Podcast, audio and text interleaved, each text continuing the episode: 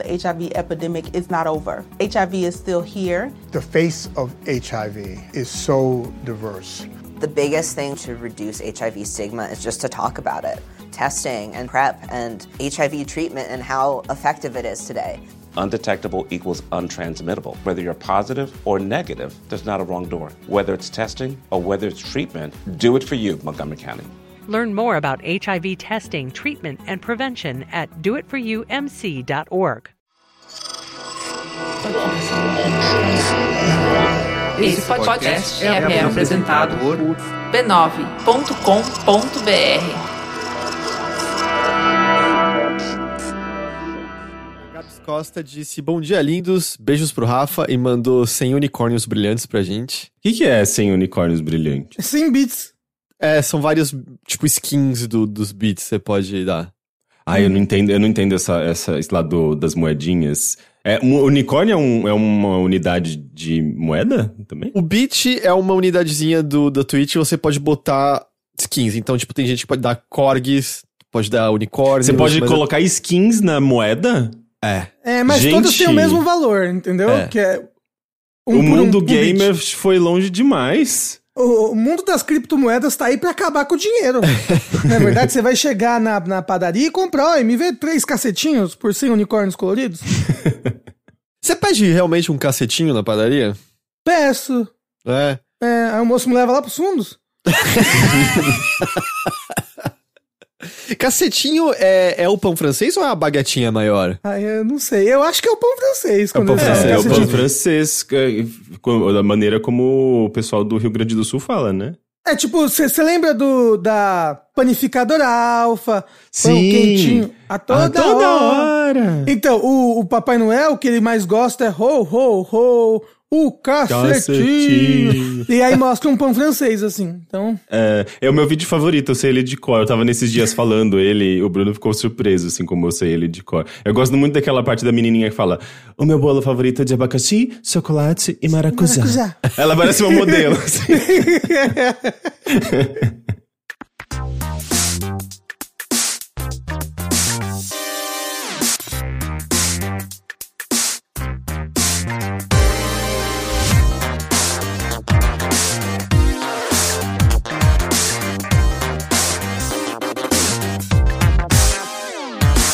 Saudações a todos e bem-vindos a mais uma edição do Mothership, podcast de videogames e outras formas de entretenimento eletrônico do Overloader.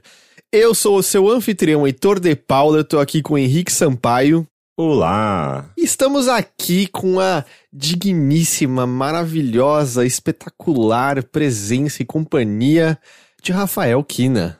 Ai, que vergonha, Heitor, que isso? Que isso? Eu achei, eu achei que o Heitor ia falar digníssima Rafael Kina. Tipo... Não a digníssima presença, entendeu? Ah, tá, entendi. A maravilhosa Rafael Kina. A conselheira. É... Oi, Rafa. Oi! Tudo Oi. bem com você? Ah, tudo ótimo. Acordei de manhã, tô aqui, tomei café. Oh, eu, vou, eu, vou, eu vou contar, quando eu chamei o Rafa pra gravar ontem, eu falei, Rafa, você quer gravar com a gente, falar de Psychonauts dois, tô ligado que você gostou. Então, eu falei, só tem uma coisa, Rafa, a gente grava dez da manhã, você acorda nesse horário, ele, ah, eu vou botar despertador pra tentar acordar pra gravar com vocês. E eu dormi e aqui está, cedo, deu eu, certo. Dormi, eu dormi cedo, eu fui dormir, tipo, acabou o vértice, eu fui dormir. O que é dormir cedo pra acordar às dez horas da manhã? Ah, e uma da manhã, né? Eu dormi mais uma. Dormiu cedo. É, eu ah, dormi uma é da o, manhã também. O, o vértice acabou, tipo, meia-noite e quarenta, um negócio assim. Então, era acho que mais cedo que eu conseguia dormir. Meu C PAP tá meio bosta, não sei porquê. Aí eu acho que eu tô, eu dei umas acordadas, umas, umas roncadas, sei lá o que eu faço. Gente, C PAP é muito bom, mas gasta muito dinheiro. Nossa senhora. Mas tem que ficar mudando filtro, alguma coisa assim? Então, sim, você muda um filtrozinho. O negócio é que a máscara... É que é cara, todo ano a máscara quebra. Então eu tenho que comprar uma máscara nova. É tipo, pelo menos uns mil e quatrocentos reais por ano aí que eu gasto de máscara. Máscara? Eu... Masked é. Singer? Isso. Não, do, do C PAP pra botar na cara. Você é o Masked Singer? Ninguém sabe quem eu sou enquanto eu durmo. Mas é máscara de dormir mesmo? É, o C PAP, ele é um... C TAP? Um apa... Não, é C PAP. Ah, o que que é isso? É um aparelho pra quem tem apneia do sono, que nem eu. Ah. né? Que eu paro de respirar enquanto eu durmo. Na verdade, por causa do ronco, blá, blá. Você fica, tipo, travado, né? Na verdade, eu afogo. E aí eu tenho o perigo de ter morte súbita se eu durmo sem separar. Gente, que perigo. É, inclusive um moço do Giant Bomb, que todo ele mundo amava muito, ele por morreu por disso. Causa disso. Sim. Mas aí, o que, que essa máscara faz? É tipo um aparelho, aí tem uma traqueia, né? Que é um, um tubo de plástico e uma máscara que vai na sua cara. Esse aparelho, ele faz uma pressão constante de ar pra sua, pra sua garganta não fechar durante a noite. E se ele detecta que a garganta fechou, se ele, o ar não tá conseguindo passar, ele fica meio que bombeando o ar mais forte pra ele abrir a garganta e aumentando a pressão. É um aparelho bem inteligente, caro, caralho, mas que ajuda a viver. É, você dorme muito melhor, né, com isso. Nossa, porque sim, o lance eu... também de roncar é que você acorda exausto depois, né? É, porque você não tá respirando direito, né? Quando você tá roncando. E, e aí ele te ajuda a respirar direitinho durante a noite. Ele fala que o ar vem umidificado, que ele tem um negócio de água, então você nunca fica com a garganta seca. É sempre muito, muito bom. O C PAP é maravilhoso, só realmente o custo de manutenção é foda. A única coisa que eu sempre fiquei pensando é meio...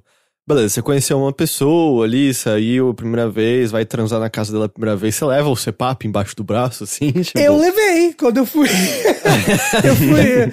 É, antes da, da pandemia começar, assim, eu tava saindo com um cara, e aí ele me chamou pra ir na casa dele, a gente ia ficar pela primeira vez e tudo mais, inclusive. E eu levei meu C PAP. Falei, eu vou levar o C PAPzinho aqui, né, que eu, se eu for dormir, eu preciso desse aparelho.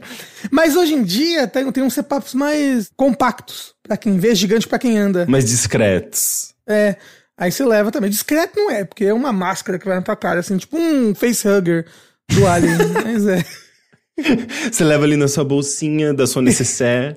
Meu Rafa entra, entra na bolha, tipo o menino da bolha pra dormir ali. É a única maneira dele conseguir. Ai, que gostoso que foi essa transa. Agora deixa eu abrir a minha bolha aqui. Você tem lá o, o, o camisinha, K Y e o C PAP. Isso. É, porque, sabe, a gente, tipo, parece meio... Você já chega muito pronto. Cara, eu vim dormir, eu trouxe meu C PAP, sabe? Uhum. Então é, é bom que você já saiba o que vai acontecer, aparentemente, assim. Porque senão a pessoa pode ficar... Não, mas era só um jantarzinho do que você tá falando. Não, eu levo meu C PAP pra todo canto, é isso. É, é não, e assim, e você não, não, não é sexy dormir de C PAP, sabe? Ah, eu durmo tão sexy aqui. Não, parece que você tá internado no hospital, sabe? Parece... Vai, vai que tem gente que gosta. É, vai que a pessoa tem tesão no Darth Vader. Mas vocês ficam falando, tipo, de máscara, não sei o quê, e que era um tubo. Eu, eu fiquei imaginando, tipo, aquele...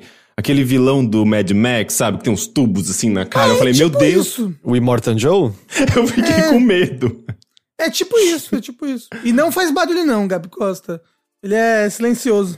Mas o Rafa fala que nem o Bane. Boa noite, Rafa. Boa noite, meu companheiro da noite. E depois eu dou uma risada de Dark Souls.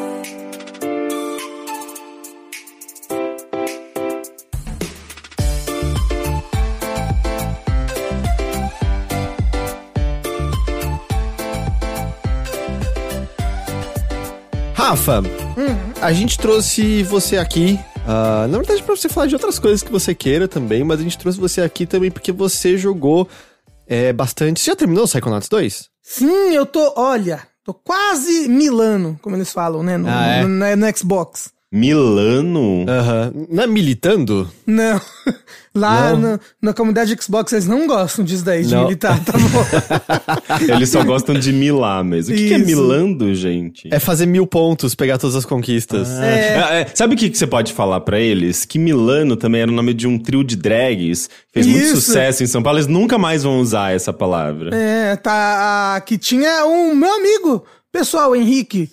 Ah, que sim, fez, foi, verdade. A gente fez faculdade, a gente fez pós-graduação juntos. Ah, você é pós-graduado, que chique. Eu sou em jogos. Amanda Sparks. Só. Amanda Sparks. Ele, ah, ele tá. me ajudou muito no meu T C C, você não tem noção, muito, nossa. Que legal, eu não sabia que vocês tinham estudado juntos. Eu, eu, eu devo a minha, a minha, a minha pós-graduação ao, ao Henrique, assim, demais. Olha só, Amanda Sparks, grande rainha dos Mas gamers. É. Tá, então você já, você já terminou, eu acho que eu tô...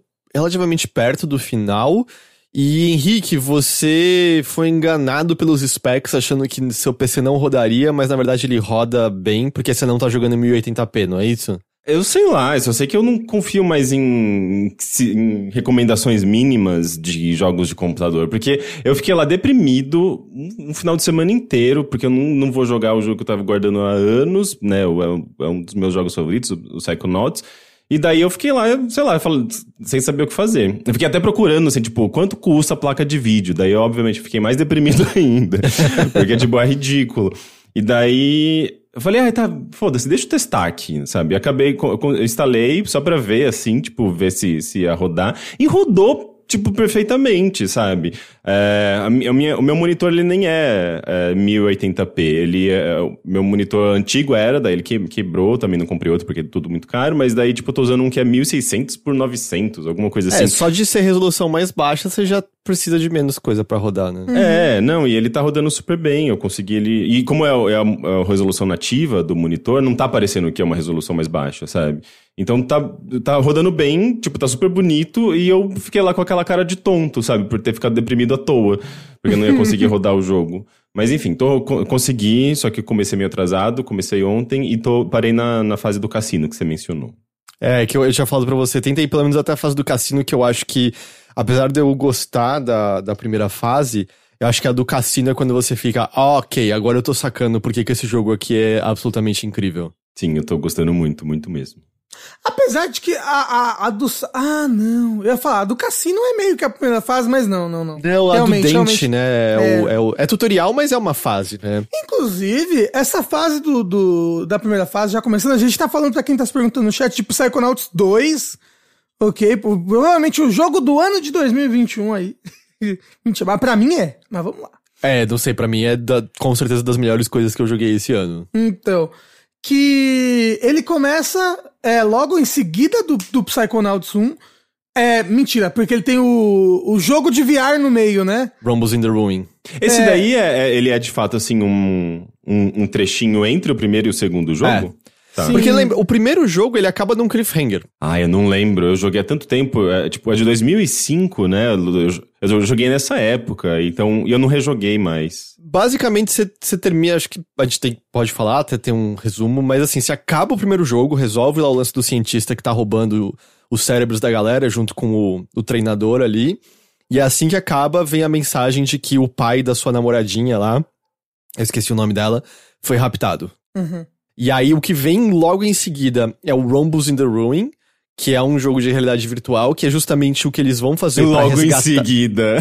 É, não, é, eu é, adoro tipo, na história, né? Tipo na, assim, não, quinze não. anos depois. É. Na, na história, literalmente em seguida, eles saem do acampamento, vão lá pra resgatar o pai dela. Aparentemente rola alguma coisa no Rumbles in the Ruin, que o dentista vilão do primeiro meio que tem uma, uma mudança de perspectiva e não é mais um vilão tanto assim, ele entende que ele tá fazendo coisas ruins, eu não joguei o Rumbles in the Ruin também.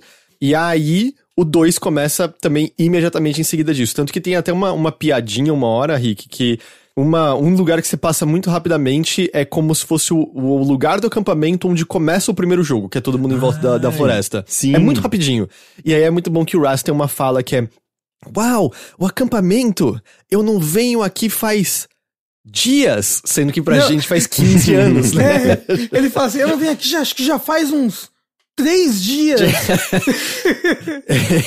Porque, tipo, tá tudo rolando uma coisa em seguida do outro na história, assim, mas pra gente, de fato, foram quinze anos, né? É, mas é isso, aí o dois começa imediatamente em seguida disso, porque o que é estabelecido é, ou, oh, esse dentista vilão do primeiro...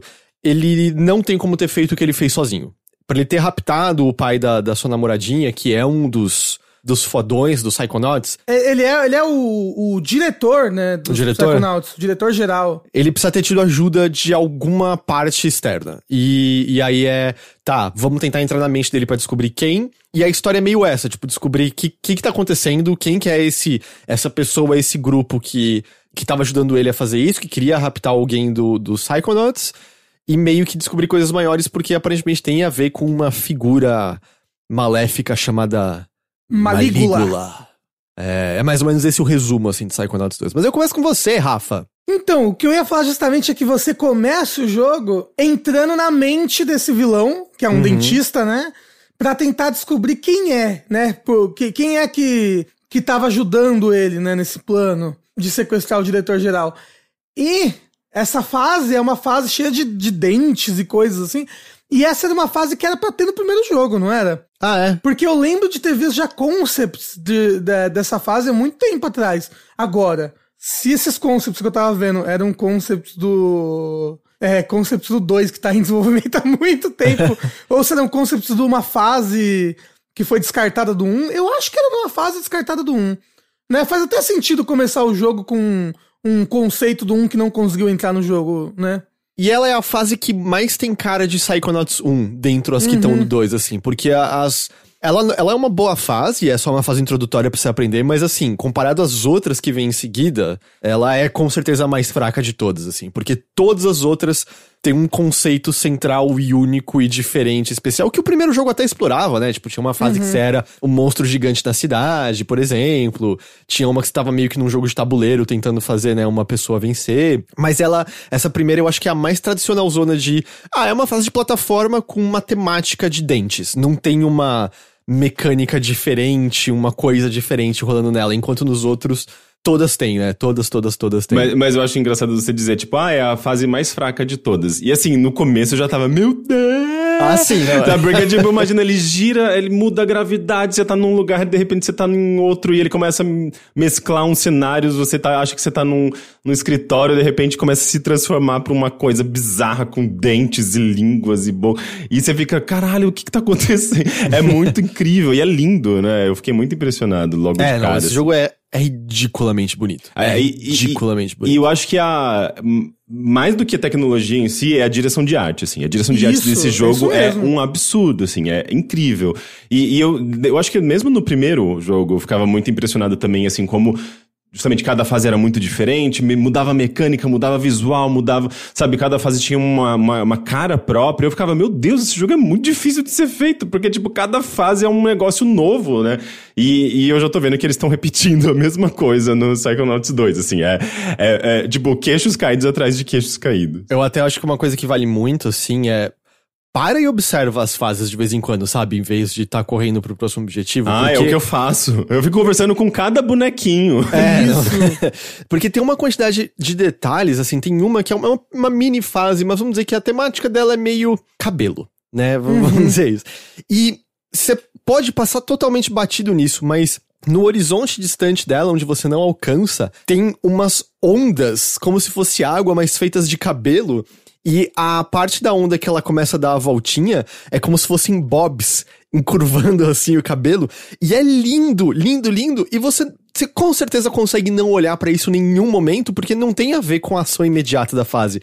Só que a quantidade de detalhes e cuidados que eles colocam em todo canto, justamente nisso que ele falou de direção de arte, é, é muito impressionante. É maravilhoso, assim, é maravilhoso. Porque, tecnicamente, ela, ele, ele não é um jogo tão...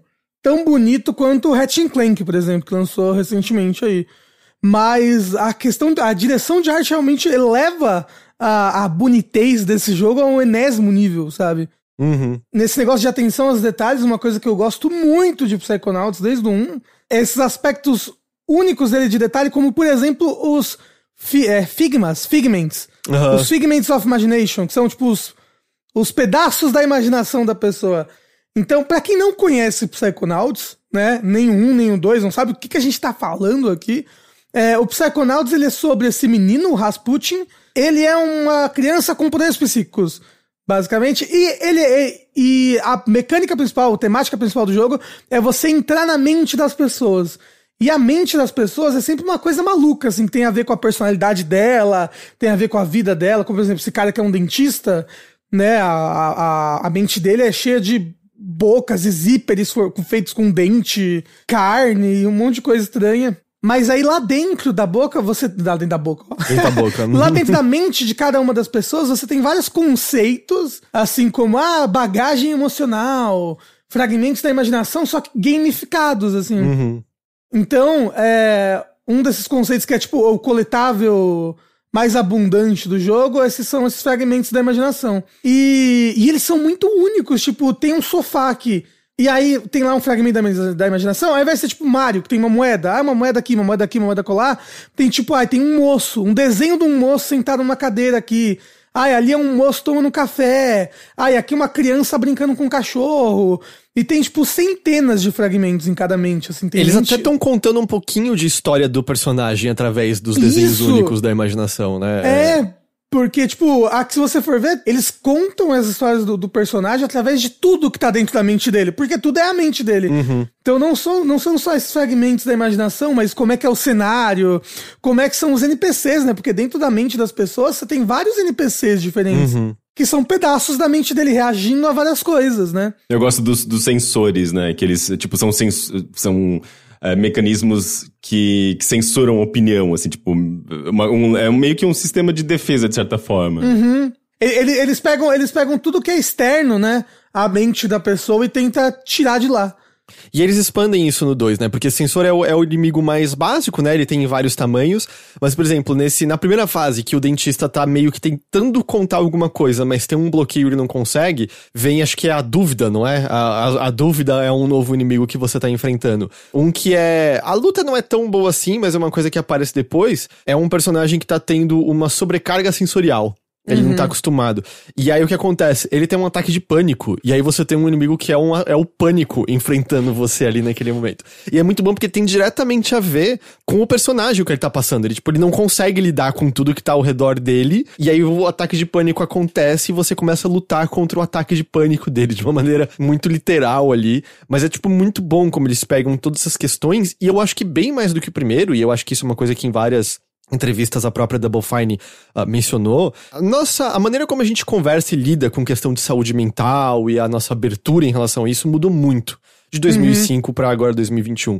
E eu acho que todas as coisas que ele tá tocando, ele tá lidando de maneira também mais natural e de... e a aceitar mais, né, do tipo, não é que, o ataque de pânico não tá ali só como uma piada, é meio que tipo, tá acontecendo com esse personagem, você tá meio que ajudando ele a lidar com isso. O Raz, ele não entra na mente de ninguém sem pedir autorização antes. É ele isso. sempre, tem só um, é um pequeno detalhe, ele fala tipo, posso entrar na sua mente? Pode. E aí ele deixa, porque, de fato, em retrospectiva, alguém meter uma porta na tua cabeça e entrar na sua mente, ver seus segredos e a maneira como você entende o mundo, é uma coisa meio invasiva, assim, ele, não, ele tá sempre pedindo autorização. Tem uma, uma cena que eu vi que ele não pede, ele simplesmente joga a porta e entra.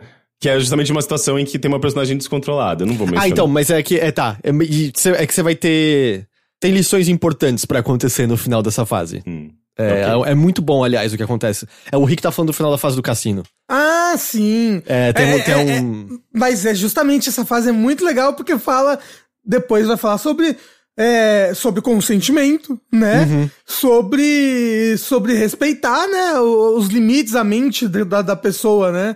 E sobre saúde mental, né? O que significa Isso. ajudar alguém e o que significa você olhar pra alguém sentindo que você só quer, muitas aspas aqui, consertar aquela pessoa, uhum, né? Ele é, isso. É, ele lida com tudo isso, assim, é muito bom. É, ele, ele, ele é um... Ele é um jogo muito mais maduro do que é o Psychonauts um, né? Como você falou, quinze anos já se passaram, é muita coisa. É muita, muita coisa. Tanto é que ele, até no, ele tem até um disclaimer, né, no começo, assim, uma mensagem é, não apenas avisando que a, os dentes podem incomodar algumas pessoas, mas uhum. também de que eles lidam com é, depressão, com transtornos mentais, se a pessoa tiver, sei lá, alguma dúvida, alguma coisa, eles deixam um link. Eu achei interessante isso. Uhum. É, mas o que eu acho que ele sempre, né, tipo, o Psychonauts sempre fez isso e eu acho que ele tá expandindo isso e fazendo de uma maneira muito mais interessante, é que ele cria todo um universo em torno de conceitos de psicanálise, de conceitos uh, neurológicos, e é, é uma coisa muito legal, assim, porque ele enriquece uh, muito esse, esse mundo com, adicionando ainda mais conceitos e criando meio que, é um mundo em que você tem regras próprias. Eu acho que, assim, todo d- desenho, todo universo fictício e o universo de, de ficção científica ou, enfim, fi- fantasia, quanto, quanto mais essas regras dialogam, enquanto mais você tem ali um universo que você entende como essas regras funcionam e como você cria coisas dentro dessa regra, né? Tipo, quanto mais bem resolvido isso é, melhor é esse mundo, né? Não é à toa que a gente tem, às vezes, aí, cenários de ficção que duram por décadas e décadas, e eles uh, muitas vezes injetam novos personagens, mas as regras gerais e como esse universo funciona continuam sendo meio que o mesmo. E eu sinto que eles estão tra- seguindo nessa linha, sabe? Tipo, de incrementando, mas trabalhando com esse, esse, essas mesmas ideias, E, e mantendo, né, uma, uma coesão entre as coisas, assim, tipo, tanto uh, estética quanto Em termos mesmo de, de funcionamento, né? Tipo, você, você vê lá que a base disso é, são conceitos de psicanálise, de, de neurológicos. É muito legal, assim. Eu tô, tô muito fascinado. E fazia muito tempo, né, que a gente não tinha contato com esse universo. Eu, pelo menos, não joguei o, o V R, né? Então tá sendo muito gostoso, assim. Não apenas pela... Uh, sei lá, pela, pela nostalgia mesmo, sabe? Tipo, de, meu Deus, eu, tipo, eu tô jogando um, um Psychonauts dois e isso está acontecendo. Mas... Por, por, tipo, por você voltar a esse universo e ver como, as, como é um universo muito bem construído, sabe? Tipo, em todos os aspectos, assim, é muito... É uma coisa meio... Me lembrou meio Harry Potter, até, em alguns casos, sabe? Tipo, ah, é um, é um grupo de pessoas dentro de uma espécie de uma ONU, é, sabe? Tipo, de estudantes é, e que tem aulas e tudo mais. E é uma coisa meio... Você vê, parece, parece que é uma... Tem um lado meio universal, né? Essas grandes franquias sempre tem uma coisa meio, meio nesse sentido, sabe? Tipo, de, de, de ser esse universo fácil de você entrar, sabe? É, é. Você falou, ele, ele, ele, ele é muito bem construído e você sente, assim, tipo... Nossa, queria ser um aluno aqui tendo aula nesse lugar, sabe? Ah, eu acho que isso é até um pouco mais no um, porque no dois eles são estagiários, a aula é, é menor, né? No... No um são mais aquelas crianças que estão se divertindo, entre aspas, no acampamento e tudo mais. Inclusive, sim, uma coisa que, que esse, esse jogo realmente me pareceu um sonho, assim. Quando eu comecei a jogar ele, eu tava... Eu não tô acreditando que eu tô jogando Psychonauts dois, sabe? Eu amo tanto o primeiro jogo. Ele... Praticamente, eu, eu peguei, pegava emprestado o, o Play dois da minha amiga pra, pra jogar esse jogo, sabe? E... O Psychonauts um, no caso. E agora eu tô jogando dois, que loucura. Até porque o primeiro foi um fracasso comercial, né? Eles só é. conseguiram é, vender um pouco mais depois que o jogo foi relançado no Steam há uns, uns seis, sete anos, né? No começo do... É, faz algum tempo. Eu acho que faz menos tempo que isso, não faz até? Não, não acho que, eu acho acho que, que não. É, foi em torno de uns seis, sete anos que ele saiu. Mas é, é a grande ironia, né? Que o primeiro se ferrou porque a Microsoft abandonou ele. E aí uhum. quem publicou foi a Majesco. E aí agora o jogo pôde ser maior do que antes porque a Microsoft comprou a Double Fine. Assim, foi, foi um jogo que, quando eu tava jogando ao vivo uma das vezes, eu fui meio... Porra, que alegria que a Double Fine tem dinheiro agora, sabe? Porque eles com dinheiro, eles fazem umas coisas é, assim, eles muito são muito talentosos. Imagina, a Double Fine é a continuação da LucasArts, a gente for parar pra pensar, sabe? Pensando, tipo, na, nas mentes ali, no Tim Schafer. É, é meio que você tem uma galera muito talentosa, uma galera que faz quadrinhos. Mas tem muito legado além do Tim Schafer, da LucasArts, no Double Fine? O, tem o... Como chama? Eu tô pensando... Não, acho que eu tô misturando com o Telltale. O Telltale também tem talentos da LucasArts. É, que tinha, né? O David Grossman, tinha, né? Não é? É o, David, o David Grossman, sim, eu tava pensando nele. O moço falou Scott Campbell. Eu não sei quem é, não. Eu não sei quem é, só inventou um nome, gente. Não, e só, só pensando também que... Ron Gilbert. Não, Ron Gilbert nunca teve na Double Fine. Que o, o Tim Schafer, é, é, sabe, tipo, é aquela pessoa que ele... Ele tem essa personalidade magnética, sabe? E ele certamente trouxe muitos outros talentos uh, por conta uhum. disso, sabe? Ele tem todo um histórico, um, um currículo muito impressionante. Então isso já é, já é um, uma, uma coisa muito legal, assim, da Double Fine, sabe? Tipo... Ah, não, o tipo de humor, enquanto eu tenho certeza que tem muitas outras pessoas, né, que têm um humor similar e estão escrevendo, mas é um tipo de humor que a gente associa muito com ele e que, pessoalmente, pra mim, funciona o tempo inteiro. Eu gargalho jogando esse jogo toda hora. Ou, oh, ou, oh, Heitor, tem um ah. momento que tem uma personagem fazendo panquecas. Aham, uh-huh, sim. Puta, é... eu ri tanto dessa parte, puta que pariu. E tipo... As pequenas coisas, tipo, a cara que o Raz faz toda hora. Acho que nessa hora da panqueca mesmo, quando ela tá conversando com os bichos e aí tem no fundo o Raz olhando só. E eles animam muito bem, né? Tem umas horas que eles só, tipo... morde os lábios e fica olhando ao redor e é. coisas assim. Tem um momento que, que, que, que ele pergunta assim, mas você tá usando barro? Aí ela só responde, umami. Né? É muito... muito bom. É, é muito uma bom. mistura de texto muito bom, né? Um, um humor muito bem escrito, com uma animação excepcional, assim. A, equ- a equipe de animação desse jogo é, tipo, é, é, fantástica. Porque, assim, a gente tá muito acostumado com motion capture em videogame, né? Tipo, especialmente quando jogos mais realistas, é só motion capture. Esse jogo é animação quadro a quadro, assim. É, tipo, é, um, é animação de, de, de Pixar, sabe? Tipo, é um nível muito, muito avançado. E, e pode ser exagerado, né? De uma maneira que faz sentido, até porque as proporções dos personagens não são... realistas, né? Os personagens têm braços longos, cabeças de formatos variados. É, então não, dá essa li... Um olho em cima, outro embaixo, assim, é, é meio... Pablo Picasso. E até, Rick, tem um, você vai pegar logo mais, tem como você pegar o modo fotografia do jogo. E aí você tem um monte de pose incrível dá pra dar pro Raz, assim, tipo, das exageradas, ele voando, ele alegre e tal. É muito bom, é muito Nossa, bom. Nossa, eu vou perder muito tempo nesse jogo. E além disso, você tem a dublagem, que é excepcional também. Sim. Assim, a dublagem, é, é, a ela atuação, é bem né? cômica, né? Ela é, ela é exagerada, ela tem essa coisa bem de desenho animado. É, o próprio Raz, né? Tipo, o dublador do, do Raz, ele dublou o Invasorzinho, né? Da, eu acho que era da... Era da Cartoon Network. É, é da Nickelodeon. É da Nickelodeon. Nickelodeon. É... Aliás, esse jogo tem... É, esse, esse, essa estética me lembra muito Nickelodeon. Me lembra muito Invasorzinho, inclusive, sabe? É, é, é uma combinação, uma junção de fatores, assim, que torna esse jogo fantástico de você ouvir, de, assi- de assistir. A trilha sonora é um absurdo. É muito boa. É um, é j- muito é um boa. jazz, assim, tipo, você tem uma banda inteira, uma orquestra inteira de jazz. É, e, é, e, tipo, cheio de ideias. É uma, é uma trilha que eu acho que combina com essa coisa de ser meio expansiva, né? Tipo, dos cenários... dessas loucuras todas, e ele vai injetando umas ideias musicais fantásticas, e é uma música dinâmica, é incrível, é, é um negócio que, tipo, se eu acho que se a Microsoft não tivesse injetado tanta grana também, ajudado nesse processo, eles não teriam chegado nesse ponto, sabe? Como eu falei, Henrique, você ainda, você ainda vai ver muita coisa, tipo, acho que na fase do cassino você já começou a ver meio a variedade do que tá acontecendo, mas é, sei lá, eu vou dar muito leve, assim, mas tem uma fase... que ela é totalmente baseada na, no visual psicodélico que a gente tem ali no, nos sessenta, começo de setenta. E você tá numa mente que, por tudo que ela descreve das sensações, do desejo dela por lamber coisas e como a sinestesia, ela, ela tá chapada de ácido. Ela tá claramente chapada de ácido o tempo todo. E é uma fase com... referências a diferentes tipos de drogas e seus efeitos. Tem um nariz é, dando uma cheirada de uma coisa. Meu Deus. Tem, tem um certo momento, fala tipo, ah, esses dois que a gente tá procurando, they like to get high. Aí, what? Ah, eles estão lá em cima, sabe? Eles estão lá em cima. Essa, e aí a música é toda tipo uma, meio que uma guitarrinha Puta, que é nossa, muito... Nossa, a música de, de, de arrebentar, né? É muito nossa, boa. Nossa, é muito boa. É muito o que você associa justamente assim com... Talvez não um pra um, mas, tipo, com as horas que o Pink Floyd parte naqueles solos de guitarra infindáveis que você ouvindo fala, porra, isso faria muito mais sentido se eu tivesse chapado agora nesse exato momento.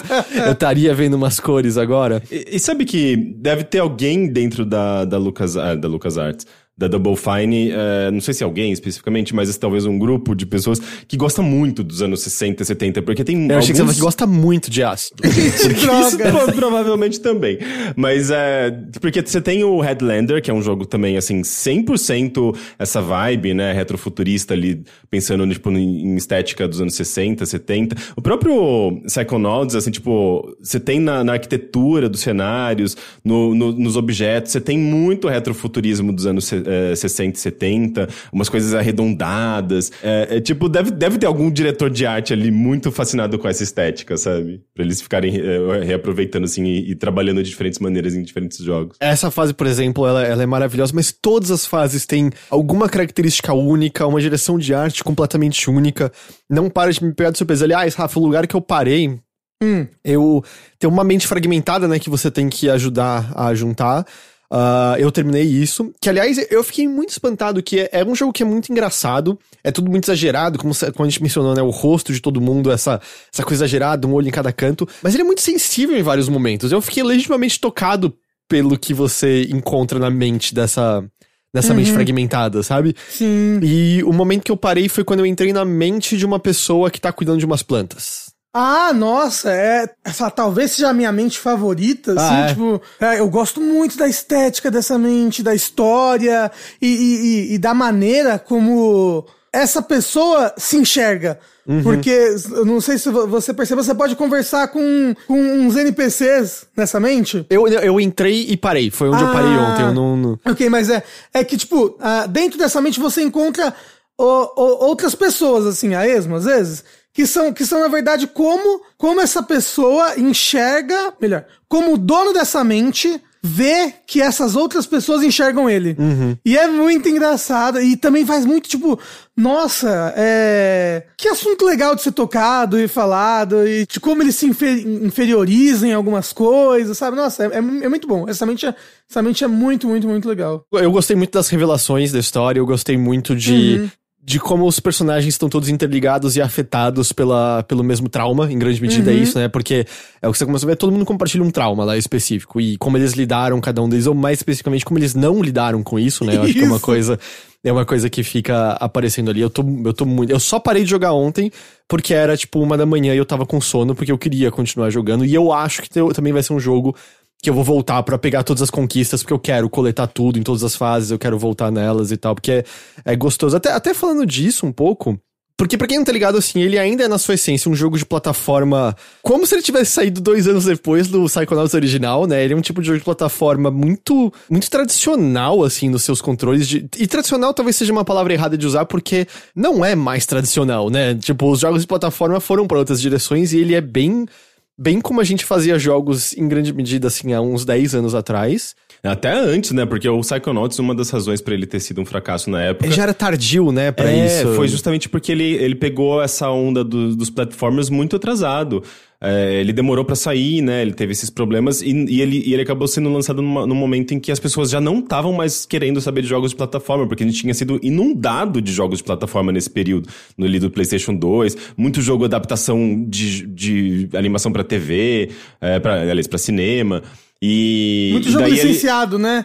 Pegava, o, pegava o, o gênero plataforma, que talvez fosse mais fácil de fazer naquela época, é, ali, e falava, ah, vamos fazer uma plataforma aqui de...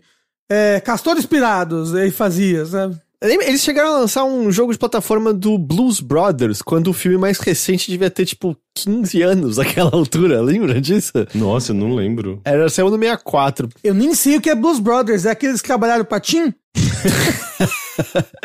Não, vocês lembram, passava na sessão da tarde direto, é o, os caras de pau, eu acho que em português. É, eu lembro só por causa dos jogos, porque tinha um jogo do N E S também, mas eu não, nunca vi esse filme.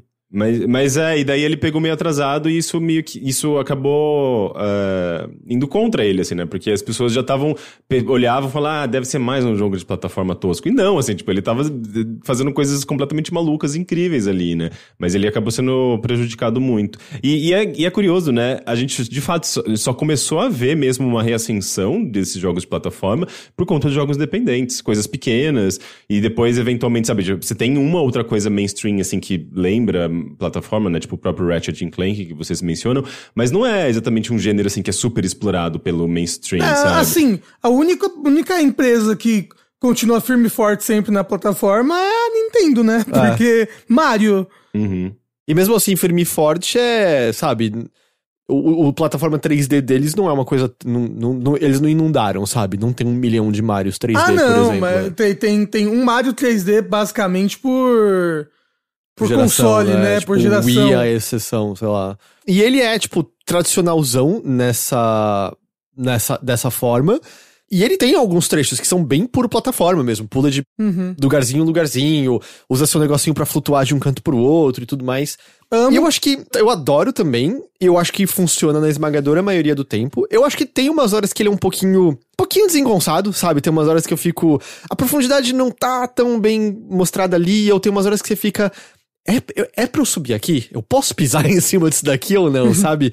Eu tava, tipo, na fase... Uma das que eu passei ontem foi a do, do correio. E ela tem uns figments que... Eu já ia ficar subindo nos lugares que eu ficava... É pra eu subir aqui? Ou... É aquelas horas em jogos de plataforma, mas também tem uns de ação, assim, que você sobe num lugar e você fica... Eu quebrei o jogo? Era pra eu estar aqui em cima, de fato, sabe? Ou eu tô pisando num lugar que os desenvolvedores não tinham pensado que eu deveria estar pisando aqui agora. Então ele, ele pode ser meio desengonçado, às vezes... Mas eu acho que nunca chega no nível de ser frustrante. Tipo, é uma hora que você fica... É, ok, esse, essa plataforma aqui uh, podia ser um pouquinho melhor, mas... Ah, olha, olha como tudo ao redor disso aqui é incrível e foda e tá tudo divertido e maravilhoso, então...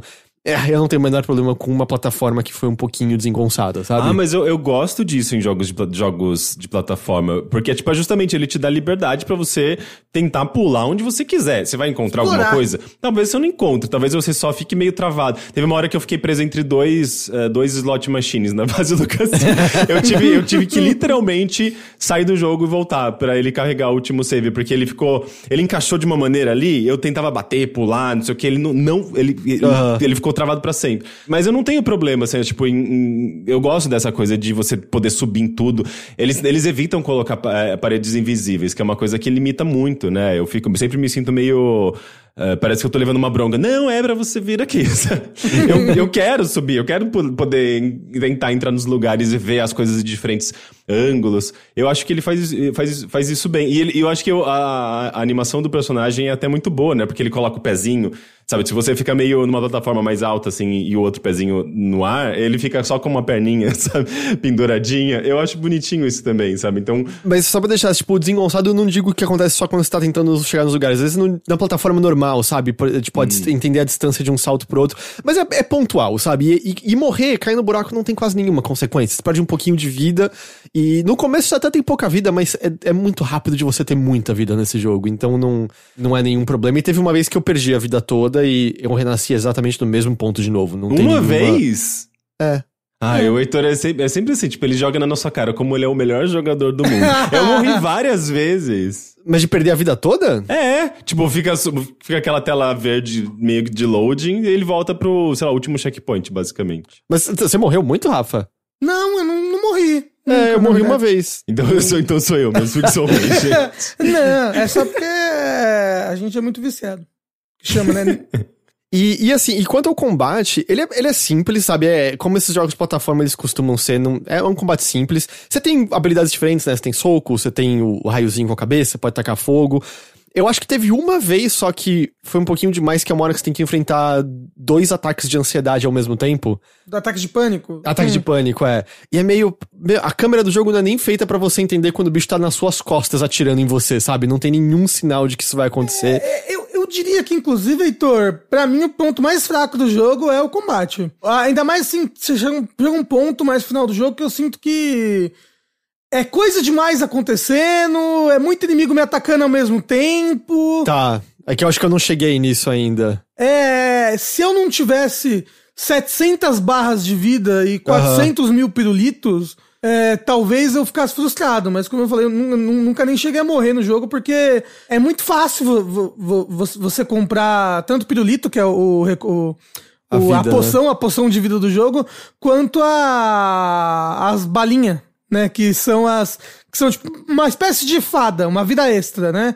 Quando você morre, ele te revive logo. Eu ignorei os pirulitos cem por cento. Eu deveria comprar, então? Então, pelo menos antes do último boss, aí uhum. eu acho que você deveria sim comprar. Eu já, eu já, eu já usei pirulito até no meu jogo.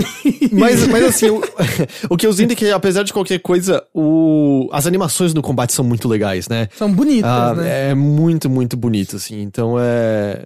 é eu, sei lá, isso me animava. O que eu senti é que... Eu vi muito pouco combate, tem quase... Tipo, você passa muito mais tempo explorando, conversando, fazendo coisas do que combatendo, né? O combate, ele é uma parte muito pequena. E embora seja legal, porque é bonito, é, as animações são boas, os efeitos especiais são interessantes, é, ele, não, ele, é, ele não tem nada, assim, super elaborado. Pelo menos até onde eu joguei até agora, né? É uma coisa meio... Vamos lá, vamos gastar esses poderes todos pra matar os inimigos, assim. Você não tem uma uhum. combinação inteligente, né? Não tem, não tem uma coisa elegante, assim, no combate. Mas eu não achei ruim, assim. Eu, tipo, é, é, eu achei até uma boa decisão, assim, tipo, do jogo não se focar necessariamente nisso, porque não é melhor, o melhor aspecto dele, de fato. É, não, tanto que, Rick, eu, se eu não me engano, ele, esse jogo tem três novas habilidades, né, em relação ao primeiro, né? Você uhum. tem as do primeiro, que é o raiozinho, é fogo, é levitar, entrar na mente das pessoas, né, ver o mundo através... A clarividência. A clarividência. E aí tem três novas habilidades. E dessas três novas desse jogo... Nenhuma delas é exatamente voltada pro combate, né? Tipo, dá pra usar no combate. Uma delas especificamente é... É quase como se fosse um get over here do Scorpion que você pode fazer nos inimigos. Mas nenhuma delas é focada. Então, assim... Eu não acho que você vai ver nada muito de novo no combate. Você, você faz upgrade nas suas habilidades, né? Então... Ah, o fogo fica maior, mais forte, mas... A não ser que, tipo, mude alguma coisa pra além de onde eu tô... Não tem nada grandioso te aguardando no combate que você não tenha visto nesse começo, assim. O, o legal é que todas elas podem ser utilizadas no combate, né? Tipo, as três habilidades aí que você pega, as... A... Você já pegou as três, inclusive?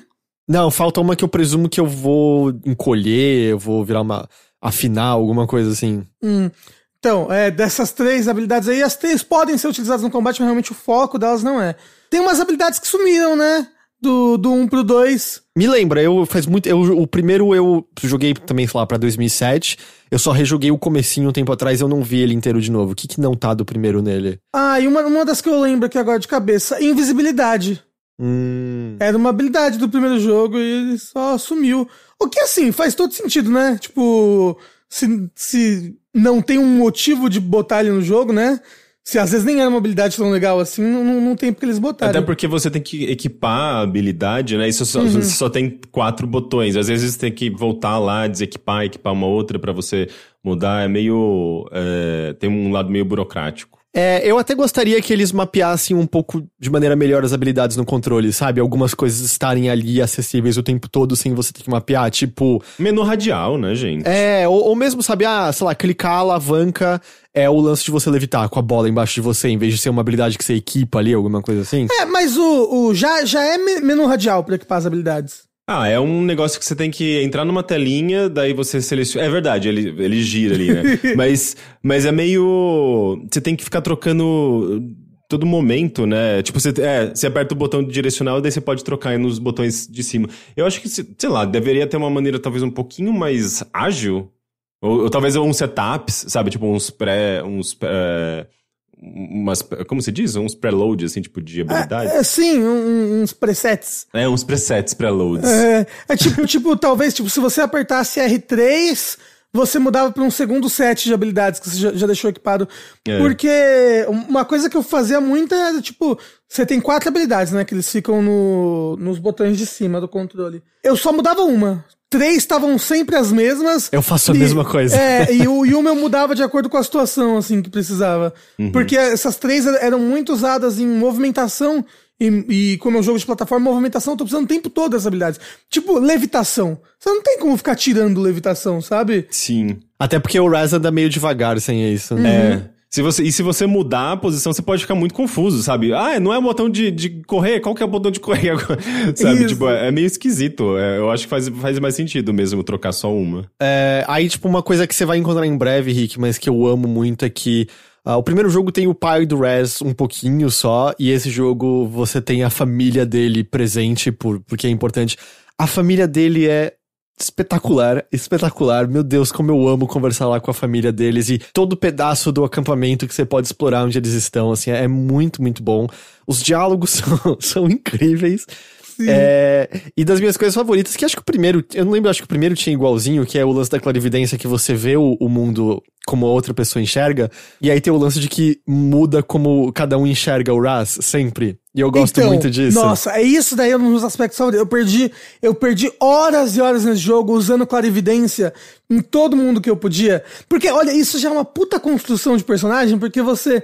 Por exemplo, tem o, tem o Sasha, né? Quando você usa a clarividência no Sasha pra ver como ele enxerga o Raz, ele enxerga como se fosse um mini Sasha. Uhum. Então, você já sabe, você já construiu um monte da relação que esse personagem tem com o outro só com essa imagem, assim, tipo... Olha, ele me enxerga como uma mini versão dele, como um mini ele. Olha essa afeição que ele tem por mim. Ou mais do que afeição, né? Tipo, quem ele quer construir, o que, que ele quer Isso, moldar é... nessa pessoa aqui, né? É, não é à toa que ele te dá uma, uma, uma roupa dele, não, não, não é? Tem um momento que você tá vestido com uma Isso. roupa do Sasha toda largona, assim. É, basicamente, é, é a roupa do segundo, é o uniforme do segundo jogo, é esse. Uhum. A, a sua mãe, se você usa, ela vê um bebezinho na frente dela, por exemplo. É, é muito engraçado. É muito eu não sei, não sei se eu falo, mas é muito engraçado que tem a sua avó. Uhum. Né? E aí ela fala assim: ele fala, é, vó, e quem que é o seu neto favorito? Ela, é claro que é você, Roberto. Ela, ela tipo fala um outro nome. E aí, quando, que é o nome do seu irmão mais velho. É, eu não lembro o nome, tá? É por isso que eu falei Roberto. É, aí quando, se, se você usar clarividência nela, ela só te vê como esse irmão mais velho, assim, o tempo todo. Ela não te vê como outra pessoa. Mas é, eu, eu tô gostando, eu tô gostando demais dele, assim, demais, demais. Mesmo tendo esses tropecinhos, assim, de... Ah, a plataforma às vezes é um pouquinho... Um pouquinho desengonçada. Tipo, tem uns, uns probleminhas, assim, de... Como explicar, assim, de, de deselegância, sabe? Às vezes você entra numa a, área e ele não dá o loading correto, assim, ele pisca a tela de antes errada por um segundo. Eu tô jogando no Series X, uh, ele crashou algumas vezes comigo. Ah, é? Nossa! É, ele crashou umas vezes comigo, e uma das vezes que crashou, o jogo tava muito estranho. Eu acho que ele não tá lidando muito bem com o Quick Resume, eu acho... Teve uma vez que eu tava jogando e ele não tava carregando textura. Tipo, tava tudo Caralho? embaçado. É, tava tudo embaçado. Aí eu fui atravessar uma área de loading e não ficava, ficava na área de loading pra sempre. Aí eu tive que desligar ele manualmente. E aí quando eu voltei, ele não tinha salvado a última sessão. Então eu perdi uma meia hora de jogo, assim. Caramba! Foi uma meia hora que refazendo, foi dois segundos. Porque era uma meia hora de eu conversando com todo mundo da base, ouvindo o que cada um tinha pra dizer. Então não foi, não foi nada muito terrível. Mas assim, desde então, eu tô sempre fechando o jogo e reabrindo ele desde o começo, sabe? Em vez de dar o quick resume. Então ele tem essas pequenas coisinhas, mas...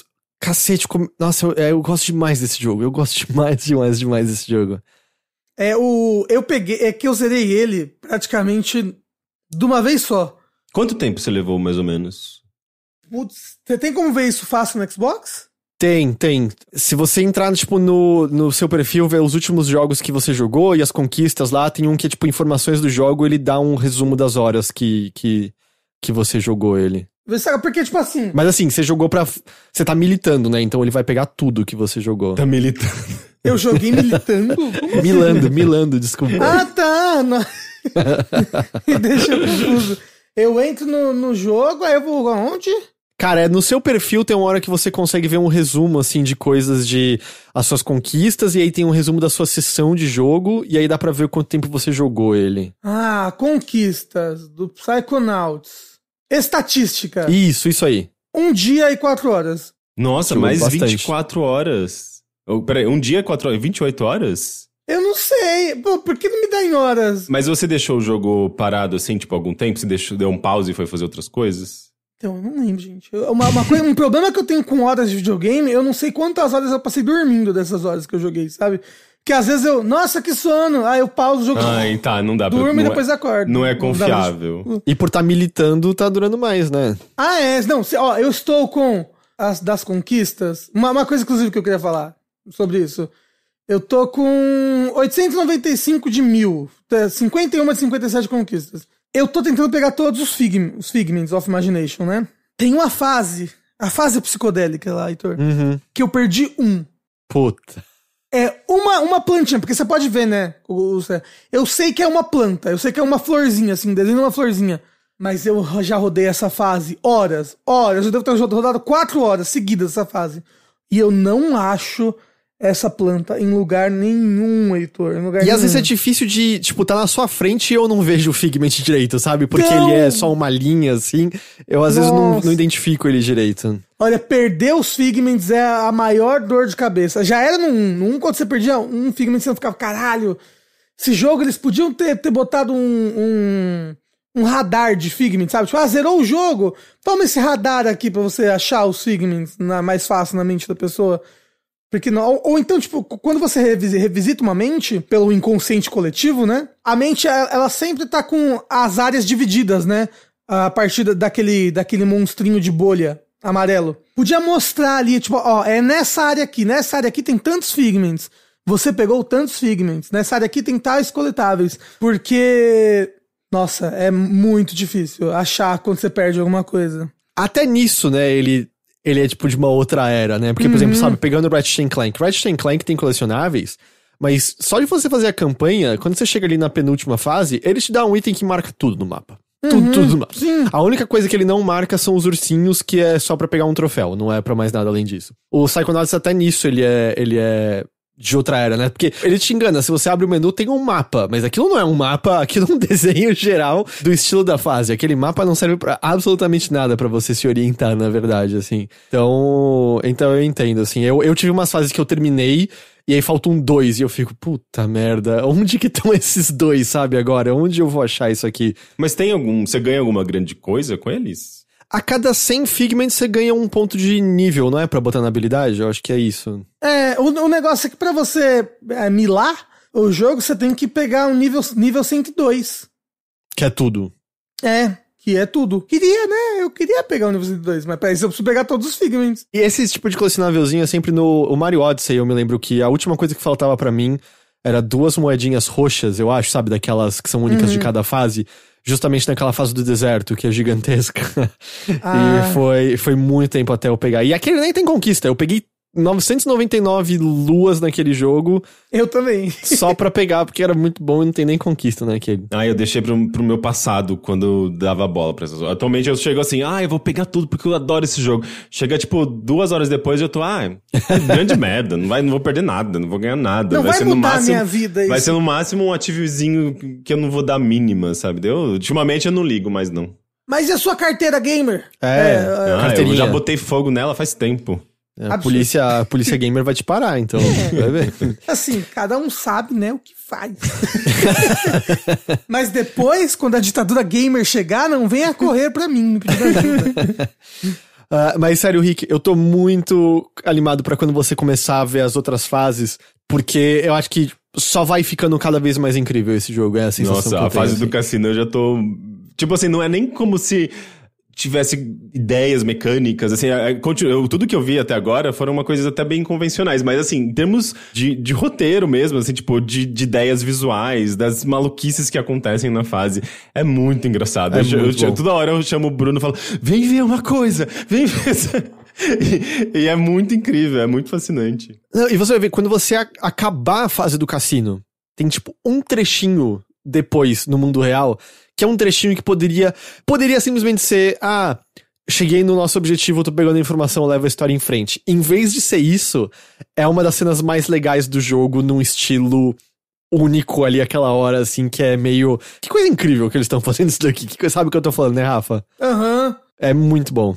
Um conceito muito legal que tem nessa fase do cassino é o de você ligar os pensamentos da pessoa que tá lá dentro. E é tão, tão legal, às vezes tem, tipo, vários pensamentos soltos, assim, várias palavras. E aí eu ligava todos, todos, fazia todas as combinações possíveis pra ver que tipo de... O, o que que ela ia extrair dessas duas coisas, sabe? Uhum. O que que ela ia falar? Você liga, sei lá, tem palavras tipo sonho, morte, é, comida, desespero. Aí você ligava, sei lá, comida com morte. Aí ela, nossa, é verdade, quando a gente come, a gente morre, que coisa horrível. Sabe, você come muito. Aí você ligava, é morte com sucesso. Aí ela pensa, tipo, coisas horríveis, tipo, realmente o sucesso só vem através de morrer, morrer muito. Sabe, sei lá, é muito legal você ligar as coisas e, e ver o, o, o, o que, que a pessoa vai tirar disso, assim. Tipo, uhum, é, gente é que usa bom. Sandália e meia, exato. Aí sandália e meia com morte. Aí ela, não é possível, isso deve ser um atentado contra a vida, usar uma coisa tão feia assim, é, é muito bom. Eu tô adorando, adorando esse jogo, e é, e é eu não terminei ele ainda, sabe, eu, eu não terminei e, e tal, e, mas é, a gente tava falando do, do Ratchet and Clank mais cedo, e eu adoro Ratchet and Clank, adoro, adoro, eu gosto da série de longa data, o, o mais recente, eu achei maravilhoso, maravilhoso, e ele é... Como você mencionou mais cedo, Rafa, tecnicamente um jogo melhor, sabe? Ele é um jogo com... Desde os efeitos gráficos, tipo, pô, aquele negócio tem ray tracing até no olho do Ratchet, sabe? Quando você para ah, pra não, olhar... É... E...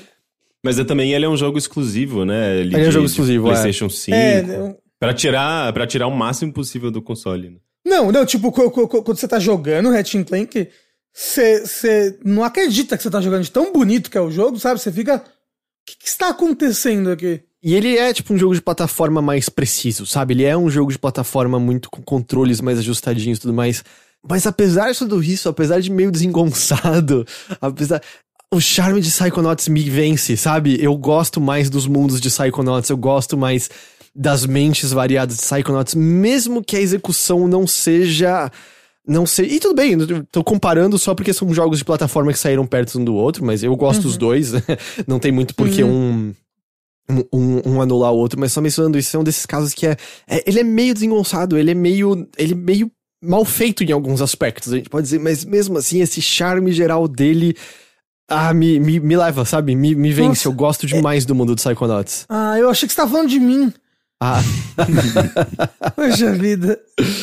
Ai, ai. Mas é, cara, Psychonauts dois eu tô, eu tô gostando muito desse jogo. Uh, vocês têm mais alguma coisa que vocês querem falar dele? É, sem spoilers, acho que não. ah, eu, eu, tô, eu tô com pouco tempo de jogo ainda, né? Mas eu vou continuar jogando, também tô gostando demais. Eu até fiquei lembrando como, como era tão... Eu era muito influenciado, assim, pelo Psychonauts um. Eu tava na época da faculdade e a gente desenhava muito, a gente fazia muita coisa, né? Eu, eu tive aulas de animação, de modelagem, três D... E tudo, tudo pra mim era baseado em Psychonauts, sabe? Tipo, eu até encontrei há pouco tempo, assim, um caderno de... de rabiscos. E eu, te, eu tenho vários desenhos, assim, de personagens muito no mesmo estilinho, sabe? Com bracinhos fininhos, cabeça gigante, corpo gigante, umas coisas meio desproporcionais, baseadas, baseadas em forma, assim. E eu me lembro de, de ter... Eu cheguei a modelar um personagem muito nesse estilo. Era muito... cem por cento, assim, por conta de Psychonauts, que eu era, eu era um baita fã, assim, tipo, do jogo original. E daí... E é curioso, né? Tipo, como o jogo não teve continuação naquele período, né? Foi, tipo... Era todo mundo meio que entendendo dia como, ah, nunca mais vai acontecer nada em torno disso, porque, tipo, o jogo foi um fracasso comercial. Mais do que isso, né? A Double Fine tava sempre a uma vírgula de distância de falir e deixar de existir, né? Sim. Então é, é muito legal, assim, ver que isso aconteceu, sabe? Eu, tipo, eu tô... Eu, eu, eu tava naquele, naquela situação meio, de, meio incrédula mesmo, sabe? Tipo, ontem jogando.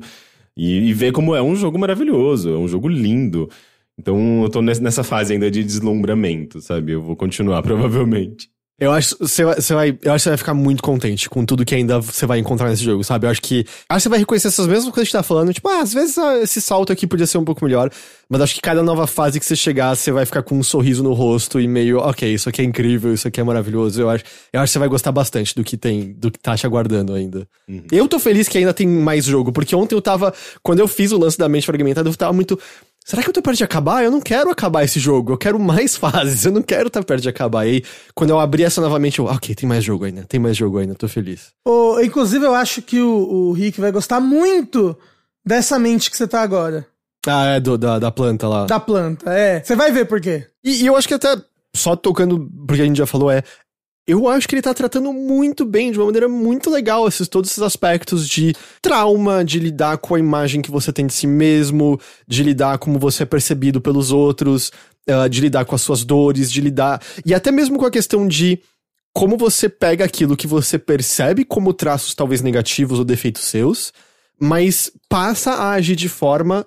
A, a conviver com aquilo, a contornar aquilo, né? Eu acho que ele volta pra aquilo. Não é um jogo sobre arrumar. Não é um jogo sobre, tipo, lapidar todas as arestas de todo mundo e fazer todo mundo ser bonitinho, perfeitinho. É um jogo sobre todo mundo meio se aceitar, mas aprender a lidar que, tipo, não dá pra só afogar tudo de errado que dá, né? Você tem que, você tem que botar pra fora e você tem que trabalhar aquilo, com certeza. Eu acho que, na verdade, é... É curioso, assim, o Rick tava falando mais cedo, ah, ele pega, né, elementos de psicanálise, e eu acho que enquanto no primeiro era muito, eram elementos estéticos da psicanálise, eu acho que desse segundo ele tá pegando mais, de fato, sei lá, conceitos mais, mais puros mesmo, de, tipo, do que significa, tipo, o que, que significa a gente falar de psicanálise, o que significa pra nós mesmos abordarmos esses assuntos, o que significa pra nós tentarmos trabalhar isso, né? Eu acho que esse segundo tá caminhando muito mais nisso do que só pegando, ah, bagagem emocional, é uma imagem pra você mexer aqui na mente, ah, é o sensor, é o inimigo. Dessa vez ele tá tentando explorar mais o que significam essas coisas, é o até que eu senti mesmo... pelo menos. Ô, ô, Heitor, uma coisa que ele toca, que, eu, que é isso que eu falei que eu acho que o Rick vai gostar, é sexualidade, assim, lidar com a sua sexualidade e tudo mais. É, é, tem, tem uma boa representatividade homossexual no jogo.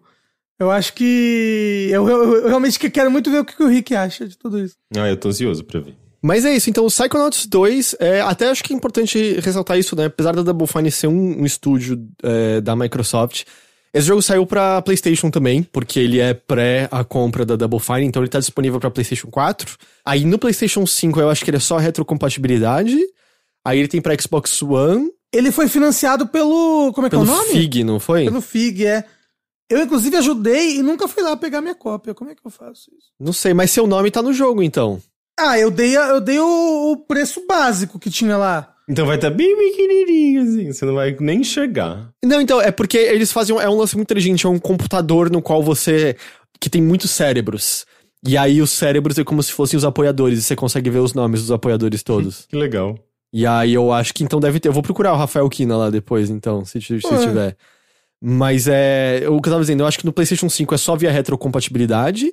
Aí ele saiu pra Xbox One, aí eu acho que ele recebeu melhorias nativas no Series S e X, e ele tá no P C também, né, tanto na, na Windows Store quanto na Steam, e ele tá no Game Pass, por ser, né, um, um jogo do estúdio da...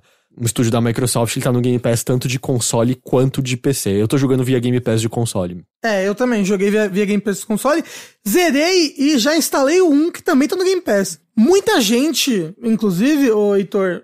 Veio me perguntar, tipo, pô, posso jogar direto o dois? Porque, né, o um é muito velho, dois mil e cinco. Posso jogar direto dois? Tipo, poder? Pode, mas, mas eu é acho de bom que você... Tom. Não é, não. de bom tom. Assim, porque eu acho que a pessoa perde muito da história, né? Uhum. Eu acho que eu tenho uma opinião diferente nisso. Porque, assim, a história é legal, mas ele pega o resumo e ele consegue partir pro dois. Porque a, o charme do um não vai ser spoileado com o resumo, que é ver as diferentes fases e tudo mais. E eu acho que se você jogar o um e partir pro dois, eu acho que vai ficar um pouco repetitivo. Ah, mas é porque, tipo, o um tem tantas coisas boas que eu acho que se mantém até hoje. Os personagens do um são muito legais, as crianças do acampamento... Mas nada disso é estragado se eu te der o resumo da história do um. Hum, mas eu acho que você não vai apreciar tanto o dois, assim, se você não jogar o um primeiro. E eu não acho que o um é um jogo injogável pra você não jogar ele, sabe? Eu acho que o um envelheceu muito bem. Se você é. tá afim de um jogo plataforma... Jogo um, ele é um... É que, é que o, o primeiro, ele desenvolve, né? Desenvolve o cenário, desenvolve os personagens, desenvolve, tipo... Ele te dá um... É, um backdrop, assim, pra você entrar no dois sabendo alguma coisa. Pode ser meio... Pode ser uma sobrecarga meio difícil de lidar se você pegar o dois direto sem nunca ter conhecido nada de Psychonauts. E eu acho que também pode ser meio fascinante, assim, jogar o primeiro, ver aqueles personagens todos meio quadradões, aquelas coisas que é pra ser, tipo, justamente um visual meio diferentão, mas, assim, meio feio. E daí, de repente... Porque eu já achava meio feio, na verdade, em dois mil e cinco. Eu ficava... Eu entendia a proposta, eu gostava do visual, obviamente, eu achava muito legal, mas já dava pra ver, tipo, o que ele... Eles estavam lidando com alguma limitação. E é muito fascinante ver os mesmos personagens muito mais bem desenvolvidos, tipo, a sua plenitude no dois, sabe? Eu vou ser a opinião dissidente aqui. Eu acho que parte pro dois direto, se você gostar muito, aí você volta pro um. Ah, mas daí vai, você vai ter que gerenciar aí as informações, que vai ser muita coisa ao mesmo tempo. Você vai ter que encaixar no, no, numa cronologia. Não, aí. Não é uma história tão complexa assim, Henrique. Ah, é mais ou menos. O um, ele é ainda mais travadinho, né? E mais deselegante que o dois. Será que a pessoa não vai ter problema de sair do dois e depois ir pro um? Então, ela tem que reconhecer, né? É que nem, sei lá, assistir Exterminador do Futuro dois e depois voltar pro primeiro. Os efeitos especiais do primeiro vão ser um pouco inferiores do dois, mas você entende isso porque você é uma pessoa que reconhece que, né, com o passar do tempo, tecnologias mudam. Mas você sabe que Exterminador do Futuro um nem é bom, né? Ah, eu gosto mais do que o dois. Mentira! Verdade. Mentira, o dois, o, o moço vira metal líquido e passa pela grade. Como é que você gosta? Não, ele é muito legal, mas o dois o dois são duas histórias numa só e a primeira metade é metal líquido, a segunda metade é aquela parte chata dele sorrindo e tudo mais. O um é bem mais legal. É, ô, Heitor, acabei de entrar aqui no, no F I G hum. pra ver, eu, eu peguei o bundle básico, é, Early Bird aqui, foi trinta e três dólares na época, isso devia ser muito mais barato do que hoje em dia. Nossa, hoje é sessenta e seis reais. É. Hoje é Não, então na reais. época, na época acho que foi tipo uns, uns sessenta e tantos reais, assim, tipo setenta reais. É, hoje em dia, trinta e três dólares eu, eu compro alimento. Não, porque o alimento tá muito caro é também. É verdade, né? Mas olha só. Você compra pé de galinha, é isso que você compra. O, o que veio no meu bundle foi do Psychonauts um. Download digital para Windows, O S X Linux, e o download digital do Psychonauts dois para Windows A X Linux. E nome nos créditos. Nome nos Seu créditos. Meu nome tá em algum lugar. Cara, então, sabe onde você... O, o computador dos cérebros? Aham. Uhum. A, a opção de baixo é uma coisa que tem que fazer pra história. A opção de cima você consegue ver uma database com letras. E aí é, são os, os apoiadores. Ah, e é? Aí, eu consigo é, me achar ali? É, porque aí você vai na ordem alfabética, você escolhe ali R A, e aí você vai provavelmente encontrar a Rafa Kina. Hum. Hum. Hum. Eu vou procurar isso, hein? Então, ele não saiu pra Switch, né? Só, ele, ele saiu pra console, P C e... Quer uhum. dizer, P S, PlayStation, Xbox e P C, né? Isso. Então isso é Psychonauts dois.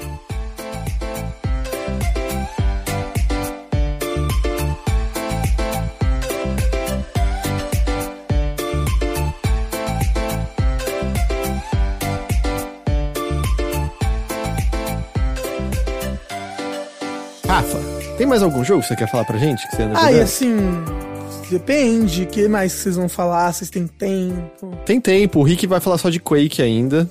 Eu, na verdade, o Quake é muito velho, né? Tipo, as pessoas já sabem o que é Quake. É, eu tava querendo falar... Ok, ele me falou antes dessa gravação, vou falar de Quake. Aí ele fez, eu falei, ele fez eu ser eu um falei, trouxa falei... aqui agora na frente de todo mundo. Eu falei que eu joguei Humankind também, mas eu não sou assim, tipo, eu não vou fazer um... um, um pós-mortem de Humankind. Eu vou mencionar penso, meio que por cima, porque eu não consegui jogar tão profundamente. Joguei só umas sete horas. que, que, que no uma caso partida, de, né? Que no caso de... Não, nem uma partida. No caso de Humankind, sete horas é uma coisa... É nada, assim. Mas eu joguei um pouco. Entendi. Mas, Rafa... É, recém... Então, olha só. Quando, quando a gente começou aqui, um moço do chat estava desesperado falando... Fala de Dragon Quest Builders dois! Fala de Dragon Quest Builders dois! Por quê? É, todo mundo sabe, né? Todo mundo, absolutamente todo mundo. Você uhum. pode perguntar pra rua, né? É, oh, o Rafael Kina, ele é um Dragon Quester? Eu, eu falo, abri a folha agora há pouco, tava a chamada ali, pessoal. É, Rafael Kina, grande Dragon Quester, vai gravar Mothership hoje. Sempre, sempre a primeira capa nos jornais, né? Do mundo. O, o negócio é, esse ano, na verdade, na verdade foi em dois mil e dezoito... Não, foi dois mil e dezenove. dois mil e dezenove lançou Dragon Quest Builders dois. E ele foi o meu jogo do ano e meu primeiro Dragon Quest. Depois disso, eu fui procurar mais Dragon Quests na minha vida, porque eu gostei demais de como, na minha experiência com Dragon Quest Builders dois, é um dos meus jogos favoritos pra sempre, o Dragon Quest Builders dois, inclusive. Mas, mas você sabe que ele é bem diferente do, dos R P Gs. Mas eu fui e joguei o Dragon Quest onze. Hum. Depois, né? Na verdade, eu comecei ele em dois mil e vinte. Não, eu comecei ele em dois mil e dezenove mesmo. Aí, por causa do vértice, eu parei de jogar... É sempre isso, mas aí eu voltei a jogar ele em dois mil e vinte e um, conhecido como esse ano, que nós estamos agora. E eu terminei e virou meu J R P G favorito da vida. Qual? Dragon Quest? Qual? O onze. É o mais recente que saiu. É. Ah, tá. Eu não, eu passei longe desse. Eu nem, nem sei como que ele é direito. Ah, deve ser igual a todos os outros. Ele, ele é, é Dragon Quest. É um sistema de luta tradicional, ah, sim, mas o sistema é de muito luta gostoso é mesmo, tudo. Sempre. É. É sistema de batalha por turno. Só que né? é tudo, tudo muito é. charmoso. A história é muito legal. É isso. Inclusive tem um personagem gay maravilhoso no Dragon Quest onze, que é o Silvando, que é tipo nossa. eu, eu, Silvando. É, eu não esperaria que eu encontraria um personagem gay tão legal, da sua parte, principal, é, num, num J R P G, sabe? Então, a meio da Quest onze, fui jogar o Dragon Quest oito recentemente, do três D S. É maravilhoso também. Amei também, terminei de jogar e agora estou jogando Dragon Quest sete, do três D S, que tô gostando demais também. Mas o negócio é, e que eu gostaria de falar, é que eu peguei em live pra jogar o Dragon Quest Builders dois de novo. Você tava jogando né? ontem até, bastante, Isso. não tava? É, eu comecei ontem. A live. E o negócio, uma coisa que eu percebi, que eu não percebi das duas primeiras vezes que eu joguei, né? Porque eu, no, no, no, no ano em que, ele, em que ele saiu, ou pelo menos no ano em que eu joguei ele, que foi dois mil e dezenove, porque ele saiu pra Switch, né? Em dois mil e dezenove, eu joguei ele em dois mil e dezenove. Você tá jogando no Game Pass agora, de console? Então, eu, eu joguei ele no Switch, depois no mesmo ano eu joguei ele no P S quatro, e agora eu tô jogando no P C. Ah, tá. Depois eu vou jogar no Xbox, né? Claro. Né, completar todas as mídias aí, todos os consoles que eu puder jogar esse jogo. Mas uma coisa que eu não percebi, que eu percebi jogando ontem em live, é que ele é, principalmente na campanha dele, porque ele é um jogo que ele... Ele é tipo um Minecraft, no sentido que ele é um jogo de construção de, com blocos, né? E só que ele não é um Minecraft no sentido de que... Comecei o jogo, ah, ele te joga num mundo pré-gerado ali, sabe? Num mundo gerado... Proceduralmente, proceduralmente, e aí você vai criando essas coisas e tudo mais. Não, ele é um R P G. E é uma coisa que eu, que eu percebi mais jogando ele ontem, porque eu estava é, lendo os diálogos e traduzindo pra português e falando, né? Mas quando você jogou a primeira vez, você não prestou atenção nos diálogos? Não, então, prestei muito, tanto que a história do jogo me, me prendeu bastante. É uma história simples, que nem acho que todo Dragon Quest é uma história simples, mas que, mas que aborda temas pesados e sombrios de uma maneira... muito única e muito bem escrita. Dragon Quest é muito bem escrita. Acho que é uma das coisas que mais me pega no jogo. Só que, só que tendo que ler e traduzir, tipo... Eu demorei ontem umas duas horas e meia pra sair do tutorial do jogo. Né? E eu percebi que muita gente pegava o jogo, tipo, que eu, que eu, que eu recomendei muito ele na época que saiu. Pegava e falava, pô, vou jogar esse jogo aqui de casinha, né? De construir casinha, que, eu, que o Rafa recomendou. E eu acho que se, se a pessoa for com essa mentalidade, ela não vai curtir o Dragon Quest Builders. Ele é um jogo o, mais de você ficar andando e lendo diálogo em vários momentos dele do que de construir casinha. Né? Obviamente, chega a, a, a parte de construção de casinha. Vai crescendo, crescendo, crescendo, tanto que o pós-game do jogo é basicamente só isso. É só você... Vou sair construindo esse país inteiro aqui. Mas até lá, ele é um R P G. Sei lá, com você falando com um milhão de N P Cs e todos eles tendo a sua falazinha, o seu ponto de vista. E... então acho que se você não curte muitos diálogos, você vai ficar entediado, não vai, uhum. não, não, não vai curtir jogar. O que eu acho uma pena, porque... além de, dele ter, pra mim, uma história muito legal com os personagens que você, você fica afeiçoado por eles, é, a parte de construção dele é perfeita. Quando você constrói algo no Dragon Quest Builders, não é tipo... vou comparar de novo, mas tipo no Minecraft ou no Terraria, em que os N P Cs eles são quase que enfeites, né? Você constrói uma casa ali, o, o N P C tá, fica ali na casa, usa a cama. É pra dar algo talvez pra você, né? Obter o N P C ali é pra desabilitar alguma coisa nova sua. É mais magia, é mais item pra comprar, alguma coisa assim, né? Nesses jogos. É, no, no Terraria principalmente. É, quando chega um N P C, ele é um novo lugar pra você pegar alguma coisa, pra você vender. Os N P Cs desse jogo, eles são muito vivos. Primeiro que os, os N P Cs são N P Cs que você conhece na história, né, do jogo.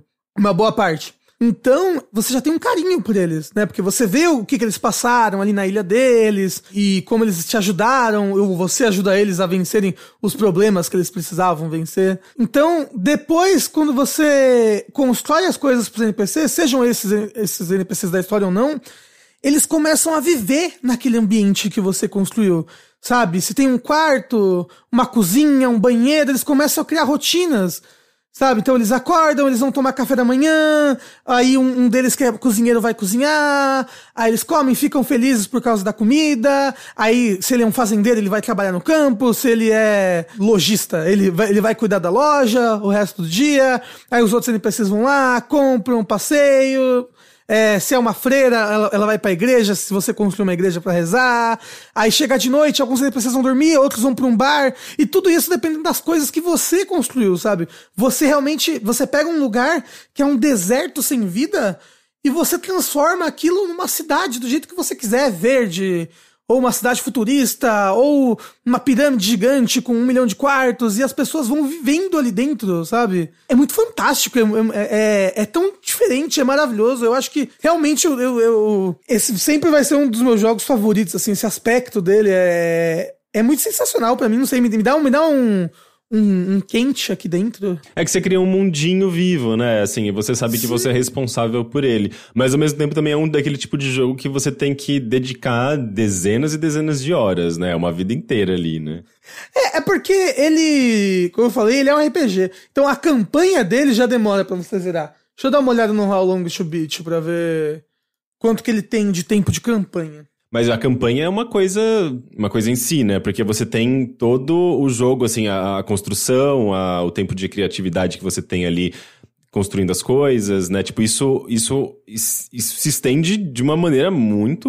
Uh, é, ele é muito maior do que a sua campanha em si, né? É, mas é porque, tipo, você só consegue ir, ir criar as coisas de fato, tipo, poxa... agora eu vou criar essa vila inteira aqui, agora eu vou criar isso daqui, quando você termina a campanha, quando você termina o R P G. E isso, eu tô vendo aqui no How Long to Beat, é, história principal, cinquenta e cinco horas. A história mais os extras, setenta e seis horas. Então, assim, no mínimo cinquenta e cinco horas de jogo. Então, porque, como eu falei, ele é um R P G. Deixa eu perguntar uma coisa. Uma coisa que eu me lembro do primeiro jogo, que é... as pessoas gostaram, mas ficaram decepcionadas com um aspecto, que eu acho que era quando você meio que terminava um arco, você ia pra uma nova área e começava a construção de novo da cidade meio do zero, sempre. E, e aí as pessoas ficam meio, poxa, mas eu tô só refazendo as mesmas coisas. O dois tem essa estrutura ou não? Você mantém uma só coisa do começo ao fim? A estrutura do dois é bem melhor do que a do um, um, porque justamente eles ouviram essas críticas. Porque no um, quando você saiu de uma ilha, você não conseguia mais voltar pra ilha anterior pra continuar cuidando das coisas que você ficou construindo lá. Sabe, você acabou. O um, era, um é até mais R P G nesse sentido, né? Uh, o dois, o que acontece é, você vai parar nessa ilha deserta. É, deserta, ilha deserta do amor. Que me desse alegria. E assim gerar você, amor. Eu não, não reconheci. Tá. É Ivete Sangalo. Não conheço tá, essa bem. Tá... Ai. O Rick é, o Rick é só da, da época da Daniela Mercury, ele não manja. Imagina, não, eu o... gosto, eu gosto de Vai Buscar Dalila. Não, o seu amor é canibal. canibal. Então, é essa música. Ah, é? Uma ilha deserta, deserta, ilha ah, deserta. Ah, mas eu não conheço amor. Essa parte. É que tem essa parte que é meio problemática. Sonhava com um índio que me desse alegria. E esse índio era você, amor. Eu pulava essa parte sempre. Então, você vai parar nessa ilha deserta e o seu objetivo é fazer essa ilha voltar à vida. É uma, é uma ilha dividida em três partes e tudo mais. E aí você vai para outras ilhas, onde tem, tipo, os atos do jogo. E lá tem, tipo, um grande problema, uma grande campanha para ser resolvida. Quando você resolve as coisas lá, você volta para sua ilha principal com as, os N P Cs. E os recursos e coisas que você conseguiu pegar naquela ilha pra botar na sua ilha. Por exemplo, quando você chega na sua ilha, não existe árvore, não existe vegetação, não existe nada. Né? Quando você termina a campanha da primeira ilha, você consegue tudo isso. Aí você consegue, você consegue começar a terraformar a sua ilha pra ela ter essas coisas também. Pra ela ter água, pra ela ter árvore, grama, fora o, os N P Cs. Mas se você quiser, você pode voltar pra primeira ilha lá que você, que você passou... terminar ali a fazendinha que você começou, voltar para sua ilha principal, investir mais ali, você pode ficar viajando entre esses, esses tipos de coisas, mas a sua ilha principal, ela... É, é ela onde você vai, você vai começar a mandar todos esses N P Cs que você conhece por aí. E mesmo assim, vamos supor que você terminou o jogo, terminou a sua ilha principal, meu Deus, eu quero construir mais coisas, eu quero ser mais livre, né? Porque a ilha principal tem sempre o mesmo, o mesmo design, ela, ela, ela não é gerada proceduralmente. Então, você pode, depois que você termina o jogo, você pode gerar novas ilhas, que podem ter até o mesmo número de habitantes, o mesmo número de salas, o mesmo número de tudo da sua ilha principal. Então você pode gerar uma nova ilha gigante só de neve, fazer um castelo gigantesco aqui, você pode gerar uma nova ilha de deserto e fazer uma, uma cidade do faroeste ali, e tudo tipo com até cem N P Cs. Eu acho que no, no total, assim, quando você, quando você consegue criar essas novas ilhas procedurais, você pode ter, tipo, mil N P Cs a sua, a, cuidando deles. Pode ter mil salas. Dá, dá realmente pra você criar mais do que um país. Dá pra você criar um, um, uma ONU inteira aí de países e N P Cs. É, alguém tinha perguntado qual a plataforma melhor pra jogar o jogo. Se era P C ou Switch. Ou... Acho que é P C, né? Ah, sim. O, o jogo, ele tem no... No Switch, P S quatro, Sony e P C. E eu acho que ele tá no Game Pass de, de Xbox. Se eu não tô enganado. Isso, e ele, ele, ele tá no Game Pass do, do Xbox, tanto P C quanto console. O Switch é o mais fraco de todos, né? Tipo, eu, eu joguei pela primeira vez no Switch, mas no Switch tem mais queda de frame rate, a resolução é mais baixa, yada yada. Você... É, o jogo não é tão mais bonito no, no, nos outros consoles, mas ele... Ele é mais rápido. Né? Tipo, quando você cria uma sala no Switch...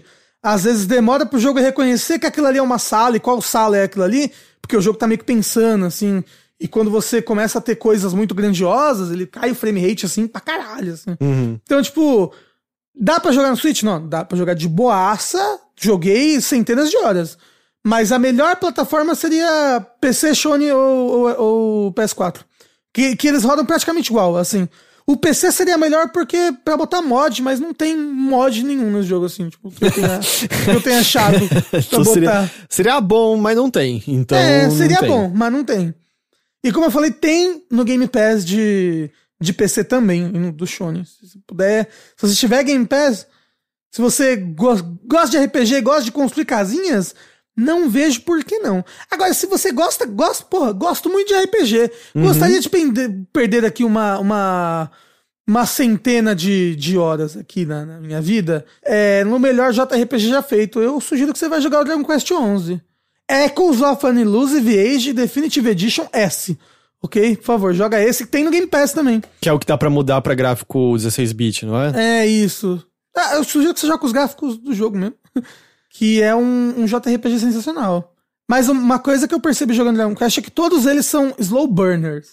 Uhum. Sabe? Eles são jogos que... É como se você estivesse lendo um livro mesmo, sabe? E, e um livro desses que... Uma chaprosca que não é rápidas que as coisas acontecem, não. Tudo vai acontecendo no seu tempo, devagarzinho, sabe? Com conversa. Só que eu fico fissurado, assim. Fico grudado na história, nas coisas que vai acontecer. Justamente...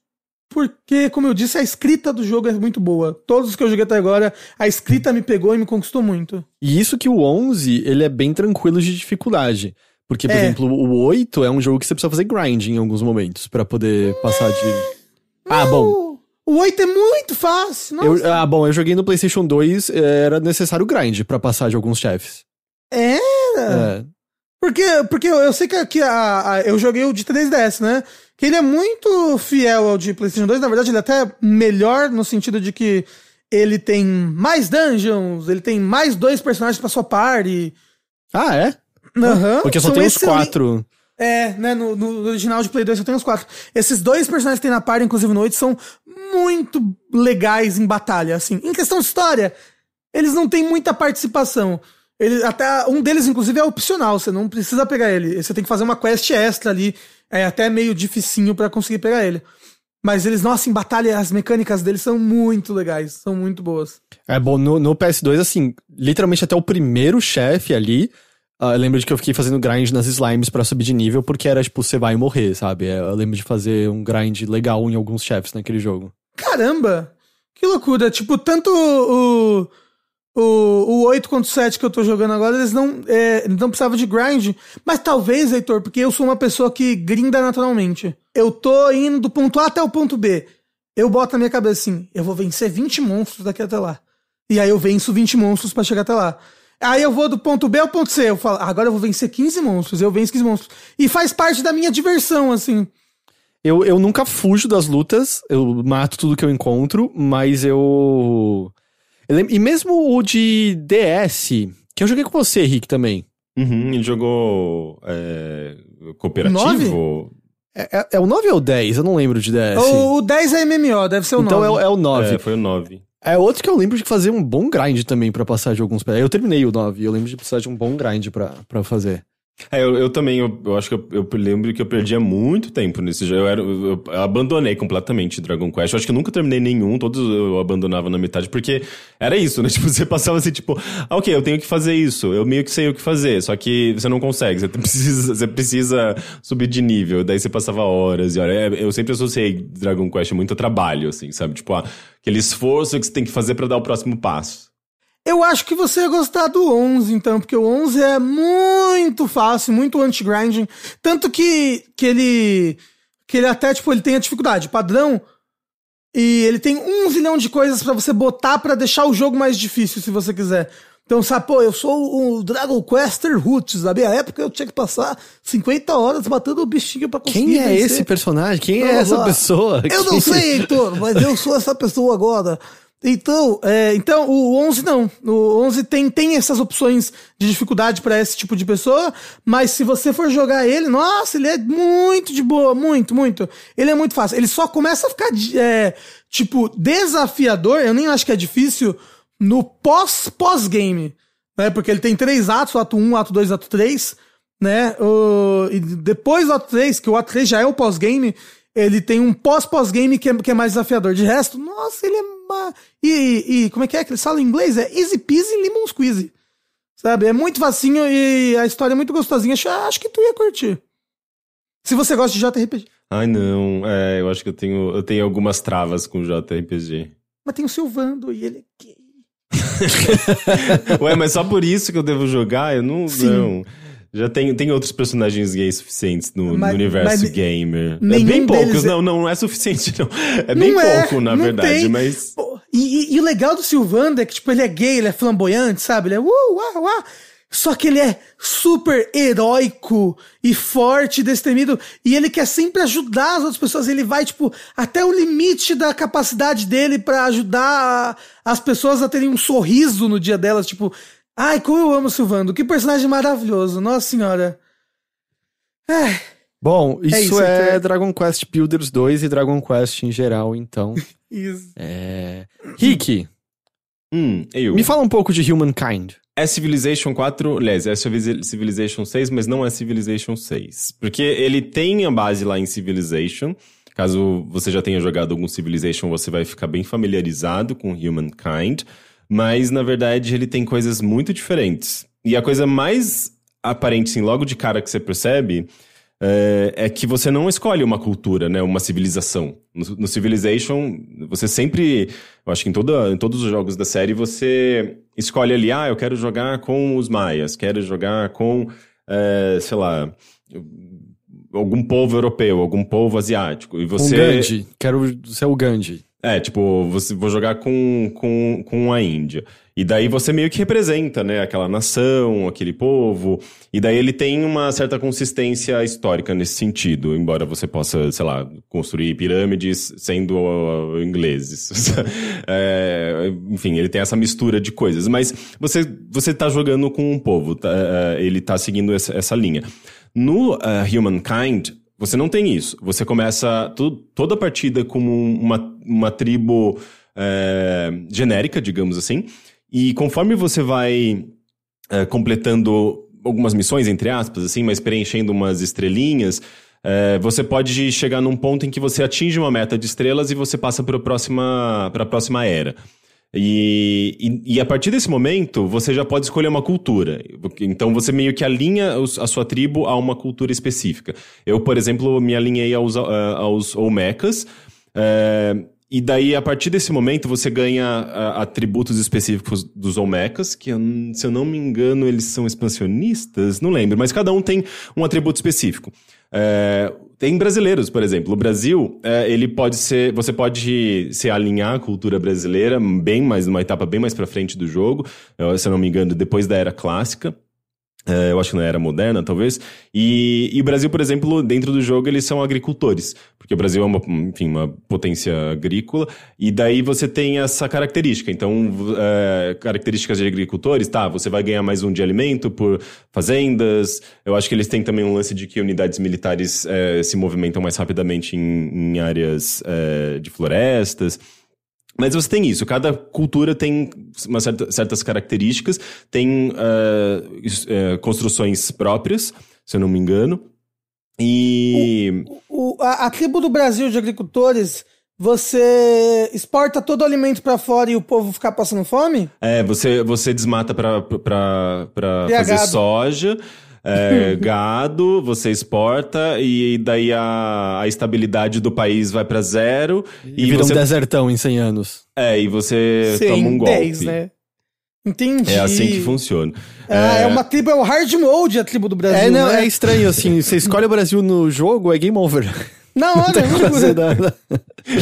É, eu não cheguei nesse ponto, inclusive, eu vou, eventualmente eu, eu escolho o Brasil pra ver o que acontece. Mas o lance... É, ao mesmo tempo que isso é interessante, porque assim, você... É, eu virei Olmeca, por exemplo. É, e daí continuei jogando como Olmecas e tal. Você tem... Cada cultura tem uma habilidade própria, digamos assim, que você pode usar uh, de acordo com seus pontos de influência. No meu caso, eu acho que dos Olmecas você pode aumentar o nível de influência de um território. Um território inteiro. Porque, por exemplo, eu tinha umas cidades que estavam bem ali na base uh, com... Uh, na fronteira com o Egito. Olmecas e Egito, mas enfim. é... Eu gosto de falar Olmecas e eu só ouço mecas e eu tô imaginando uns robôs do lado de egípcio sempre. Olmecas eram tipo... é, é um povos é, latino-americanos, né? Tipo, acho que pré, pré-maia, inclusive. É, mas enfim, e daí esse território ficava numa disputa direta com os egípcios, porque eles tinham uma, um poder de influência muito grande. Tem uma, uma tela, inclusive, que é fantástica, assim, que você vê o poder de influência sobre os territórios. Não é que você tem uma cidade sua que é, é, vai ser sua pra sempre, esse território. Se ele tiver um poder de influência muito grande é, de outras, outro, outras nações, eles podem é, chegar em você e falar, oh, isso daqui é meu, essa cidade aqui é minha. É, e, e, e se você não tiver, não fizer uma contraproposta, você pode de- declarar guerra, pode rolar um conflito sério ali.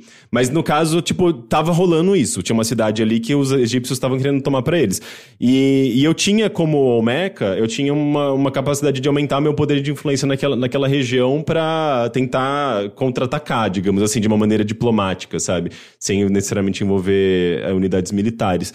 Mas daí o que aconteceu? Passou uma era, é, eu... Chega aquela... Você, você passa de, de era, você pode entrar, entrar nessa nova era. Daí você é, é apresentado a várias cartinhas de outras, outras culturas que você pode se alinhar. E daí, no caso, eu escolhi... Eu acho que... Quem que eram, gente?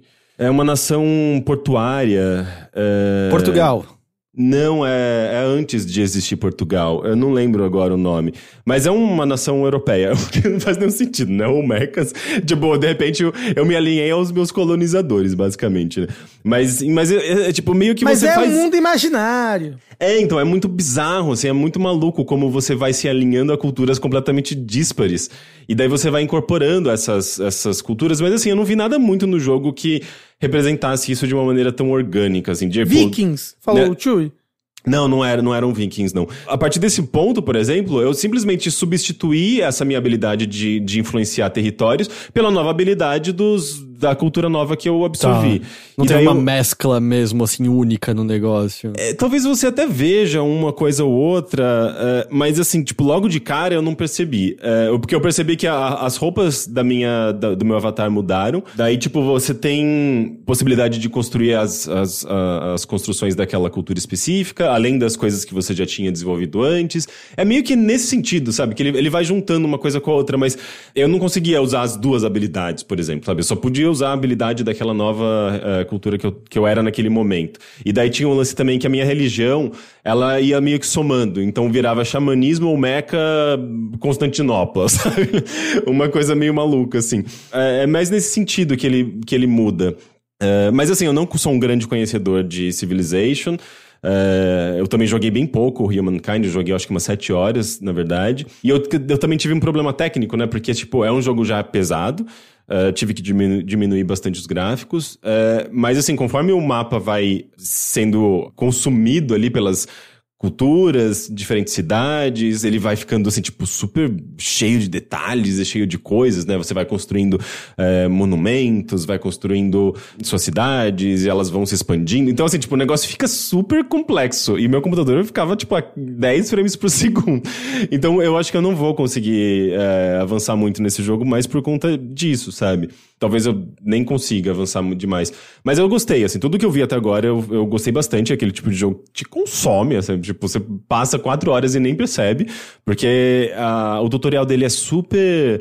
É, é orgânico, faz parte do jogo, assim, tipo, ele não é nem que você... Ele fica te obrigando a fazer coisas. Você vai jogar, ele, tipo, te, te coloca lá. Você fala, ah, e se eu clicar aqui? Daí, assim que você faz uma coisa, ele te explica, e de uma maneira muito sucinta e muito didática.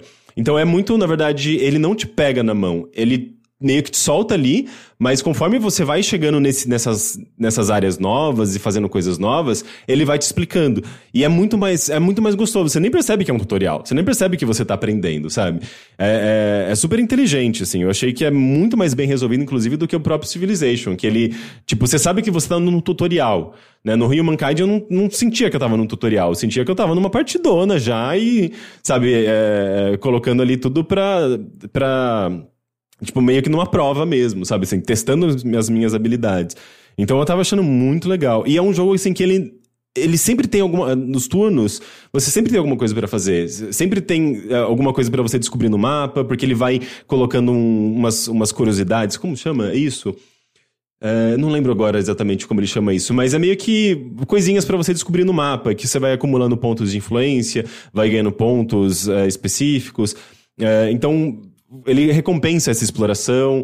Você não fica só naquela coisa de ah, tá, vou ficar pulando o turno aqui porque é o tempo que eu tenho pra desenvolver a próxima tecnologia, sabe? Ele tenta melhorar alguns aspectos do Civilization, sabe? Tipo, evitar uh, algumas... alguns vícios do Civilization. Uh, então eu acho... To, eu, eu, eu, talvez eu goste até mais, sabe? Mas eu, esse, essas sete horas foram fantásticas, assim. Eu tô adorando. Eu fiquei até, tipo... Também é uma das razões pra eu que, ficar pesquisando placa de vídeo nova, tentando dar um upgrade pra poder jogar o Humankind. Mas assim, óbvio que não vai acontecer porque é Bolsonaro, né? É, eu, eu vou falar... Porra, Rick, ia ser legal não só pra jogar isso, né? Tem muita coisa legal no P C que... que a gente tá precisando, né, de uma placa de vídeo às vezes mais potente pra jogar. Até como você falou, o próprio Psychonauts dois, né, talvez não tivesse te dado tanta dor de cabeça. Sim. Uma coisa que, que o Vitor Bass falou é, eu sempre sinto que esses jogos são quase que um trabalho extra, tem que aprender tanta coisa, mas é tipo esses jogos de tabuleiro, sabe? Uhum. Os melhores jogos de tabuleiro que tem, às vezes tem um milhão de regras, coisas que tem que aprender, mas quando você aprende, é gostoso de jogar, você não quer mais parar. E, sabe? Né, a labuta fora do contexto da exploração pode ser muito prazerosa. É verdade. Sim. É verdade. O... Mas é, é, eu, eu ah, sempre... é tipo construir as coisas no Dragon Quest. Builders. É, não, mas eu acho que tem alguma relação, sim. E tem o lance de que... É, eu acho que, assim, Civilization, ele é um pouco mais... Eu senti ele... Um, eu, eu sinto que Civilization, ele tem mais referências, assim, a obras. É, ele tem um lado até mais histórico, talvez, assim. Talvez ele tenha uma, uma fidelidade maior à história, assim. Embora seja uma mistureba de tudo, né? O, o Humankind, eu, eu sinto que ele é menos... Talvez um pouco menos focado nisso. Bom, eu até não... pela mistura de Olmeca com portugueses e não sei o que lá. É, é que... Tipo... O, sim, a mistura ele, do, ele... Do, do Olmeca com os portugueses é um robô gigante que fala... Ora, pois... com umas penas, né? Tipo, uma, uma coisa meio divindade, assim, tipo, uh, uh, latino-americana. Mas... É, é que ele, ele tem menos... Ele, ele não tem aquelas passagens de obras literárias. Ele, tipo, não chegou, sei lá, o Mozart na minha cidade, pelo menos até agora, ah. sabe? No Civilization, ele, ele tem mais coisa, mais história, parece, sabe? É... Ô, ô, ô, Henrique, mas você falou que tem, tipo, a nação egípcia, né? Uhum, é uma das culturas que você pode embutir. Não, não é difícil você, você conversar com elas, assim, porque você vai falar, eles viram a cara de lado. Vai falar, vira a cara. Ficar fazendo, fazendo egípcio o tempo todo, sabe? É, inclusive você me lembrou de uma coisa. Você tem, tipo, diferentes avatares que você pode... Você pode criar o seu avatar, tanto visual quanto é, de características, atributos, de personalidade. E daí, quando você vai lidar com um, um outro avatar, né, que representa uma outra nação, ele tem ali, tipo, ah, ele é agressivo, ele é... tem compaixão, sabe? Tipo, ele tem uns atributos que vão determinar um pouco do comportamento dele. Mas visualmente, eu acho eles muito feios. Eles são, assim, tipo, você pega Civilization, eles são lindos, assim, tipo, os personagens. Porque são personagens, de fato, inspirados em personagens históricos. E daí tem todo aquele trabalho lindo de arte, de animação e tudo mais. No Humankind, eles são, tipo, uns avatarzões gené- genéricos. Porque você pode criar do zero, né? Tipo, aquela coisa meio The Sims, assim, tipo, mexer, mexendo o olho na boca, não sei o quê. Daí tem uns, umas roupas legais e tal, mas... Eles são meio feios, feios, assim, tipo, é meio, meio Dark Souls, sabe? Quando você cria um personagem, aquela coisa feia. É, então, visualmente, eu não, é, o, do, o cenário em si eu acho fantástico, assim, é lindo. Você constrói lá, tipo, sei lá, tipo, eu coloquei um... Não, é o, não era o Coliseu, era o... Acho que o Templo de Atenas, não lembro. É, eu coloquei um bem no meio de um, de um penhasco, assim, então dava pra ver de longe, assim, bem imponente. Um, tipo, você... Visualmente, assim, dos cenários é uma coisa fantástica. Mas os personagens eu achei meio feinho, meio feinho, assim, em relação a Civilization. Eu li algumas análises e tudo mais, e eu, eu sinto que acho que... Um que, assim como Civilization, né, o jogo provavelmente vai ter muitas atualizações e vai melhorar com o tempo, é meio... Eu sinto que é a natureza desses jogos sempre. Mas eu acho que justamente essa mescla de civilizações tem sido o ponto mais, assim, que as pessoas têm visto como ou mediano ou negativo. É, justamente por sentir que... Sei lá, até meio como você falou, assim, tipo, ah, não tô usando duas habilidades novas, eu só substituí uma coisa pela outra. E eu também vi algumas pessoas mencionando que, diferente, tipo, num Civilization, que você tá lá, né, com seus, seus bárbaros lá, e aí você, ah, encontrei o Gandhi aqui. Aí você conhece o Gandhi desde o começo, aí você avança as civilizações, tem o Gandhi ali do seu lado ainda. Você não memoriza as pessoas porque tá mudando, né, as civilizações o tempo todo, é só um avatar genérico, não tem essa permanência como você tem no Civilization, assim. Mas é porque no Civilization é até um pouco estranho, né? Porque passam-se séculos e séculos e a mesma pessoa que tá gerindo aquela nação, é tipo, eles são, eles são é, deuses. É uma, é uma representação. Tá é uma representação. É, é um avatar. Do... Eles, eles não deixam de ser avatares. Mas mesmo assim, é, no Civilization você tem um, talvez um contato um pouco mais definido e maior, assim, com... com é, uma nação dentro de um período, um contexto histórico, talvez, justamente porque é, você conhece figuras históricas, né? Tipo, e você tem... É apresentado um certo... É, um certo cenário, óbvio que, como o Rafa mencionou, vai passando o tempo, você continua com o mesmo personagem, lá Dom Pedro I em dois mil e cinquenta. Mas é... Olha, é... conheço uns monarquistas de Twitter que adoram isso aí. Mas, é, mas no, no, no Humankind você não tem essas figuras históricas. Ou se tem, eu não vi, sabe? Tipo, é, pra mim são avatares genéricos, é, que tem ali traços, tem as roupas, tem vestimentas, é, mas, mas não tem esses nomes definidos. E, e essa mistureba fica meio... É divertido, é super engraçado. Eu achava o máximo, sabe? Você tá, tipo, é, nesse, nesse conflito com os egípcios, de repente apareceram os maias, e, tipo, e daí tem uma, uma religião religião é, xamânica, daí tem uma outra religião, sei lá, tipo cristã, uma mistureba total, assim. É, é super divertido, é gostoso de jogar, é um bom jogo, mas eu sinto que se você gosta dessa pegada mais histórica, assim, tipo de, de ter contato com essas figuras, personagens, movimentos, talvez você goste mais do, do Civilization. É, mas o Humankind, ele é bem...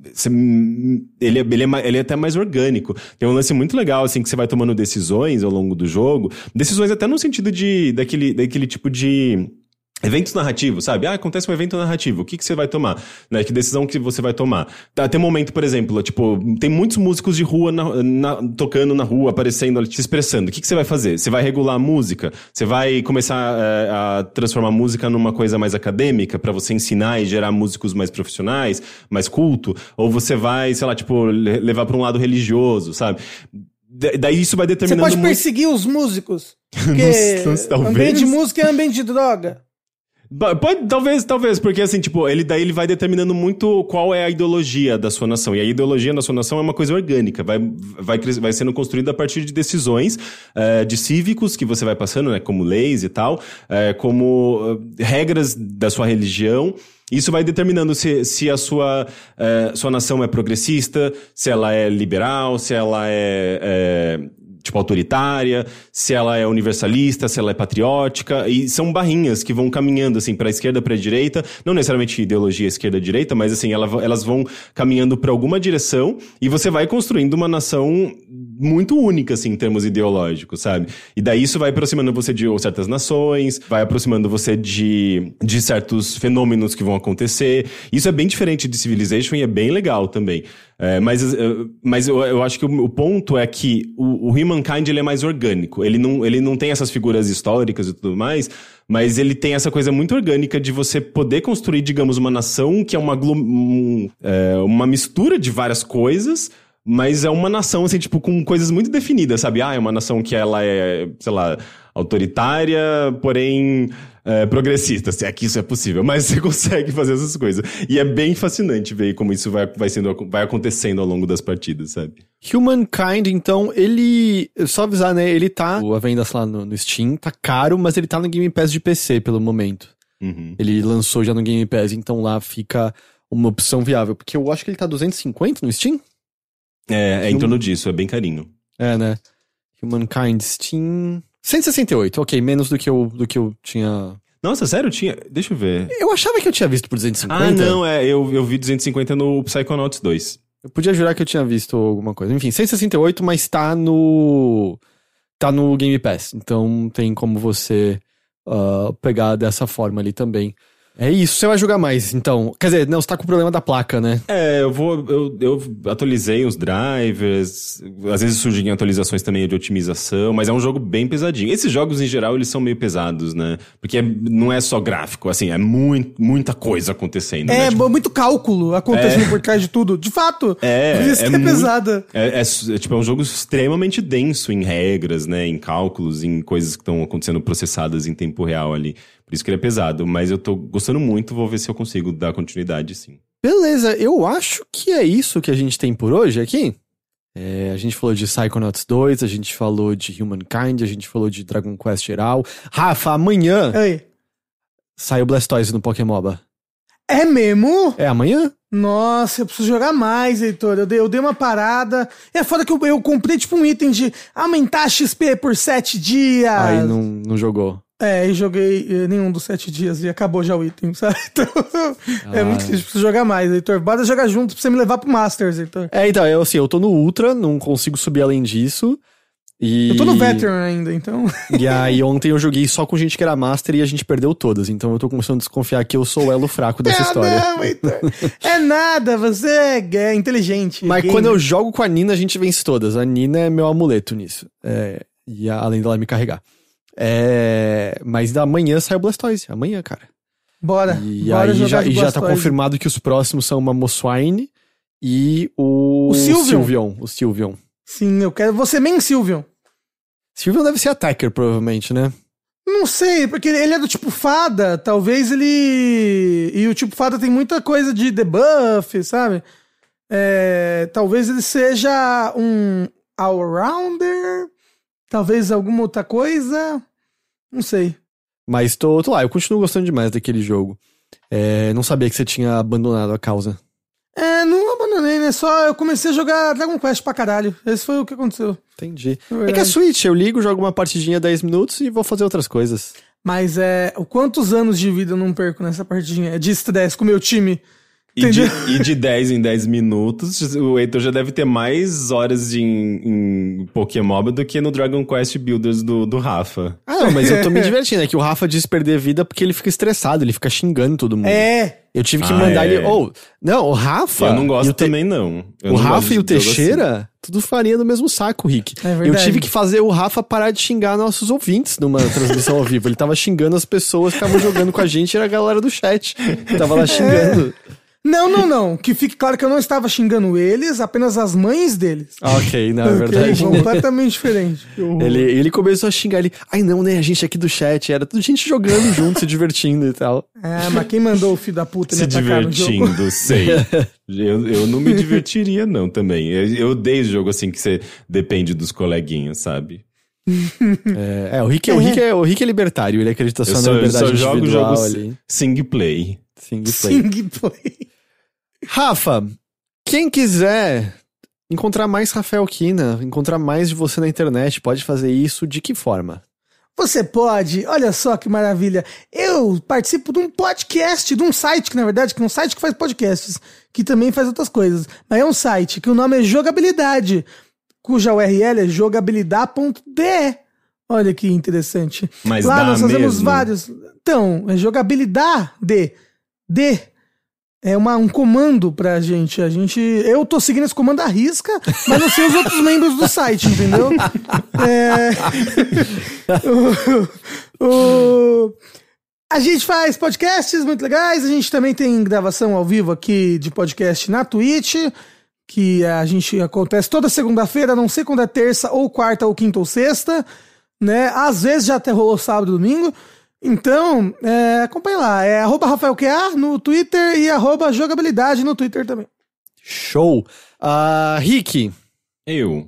Episódio extra do Primeiro Contato tá no ar, né? Episódio extra, sim, porque o Primeiro Contato ele entrou num hiatozinho de duas semanas enquanto a gente termina de produzir a segunda parte. Mas essa primeira parte, inclusive, é, uma, é um momento legal pra vocês ouvirem, pra quem não começou a ouvir porque gosta de ouvir, sei lá, maratonar, gosta de ouvir num bloco maior, porque ele já tá, ele já com... Uh, é, uma, é, um, é uma parte, digamos... fechadinha, assim. Ela apresenta os personagens principais, apresenta a situação principal, apresenta o cenário como um todo.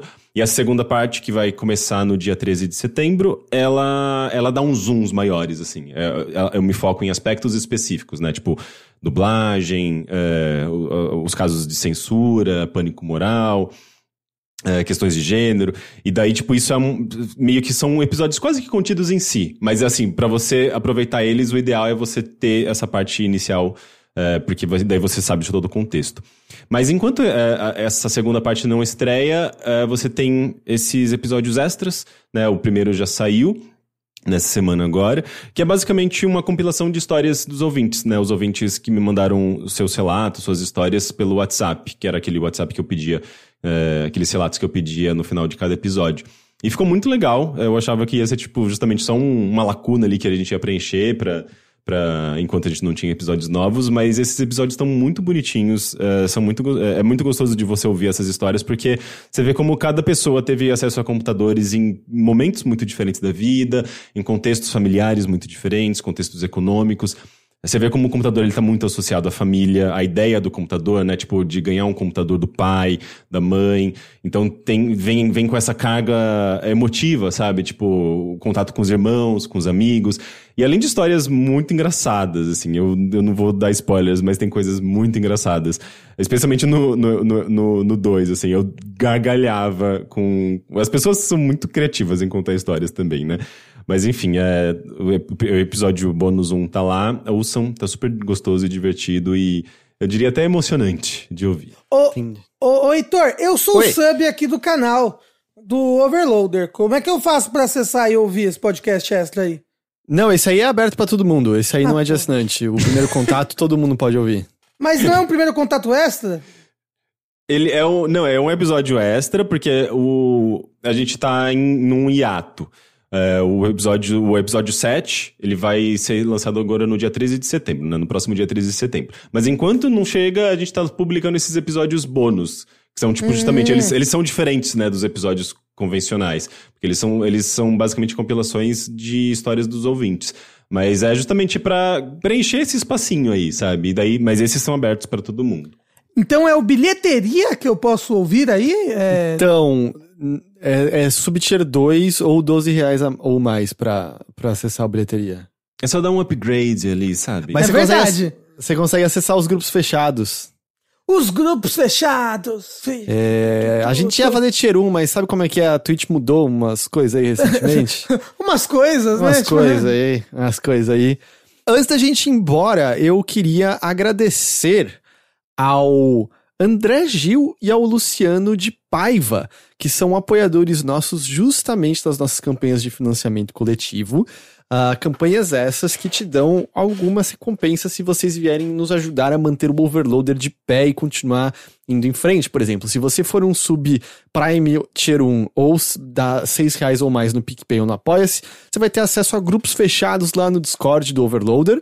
Ou se você for Tier dois ou dar doze reais ou mais no Apoia-se ou no PicPay, você vai conseguir acessar o Bilheteria, nosso podcast exclusivo para assinantes, é, nessa nova fase de ressurgência dele. Eu sei que eu tenho dito isso toda semana, mas repito aqui de novo porque continua sendo verdade. Tá incrível, ainda estão chegando novos apoiadores, as nossas campanhas continuam crescendo, tá muito, muito foda.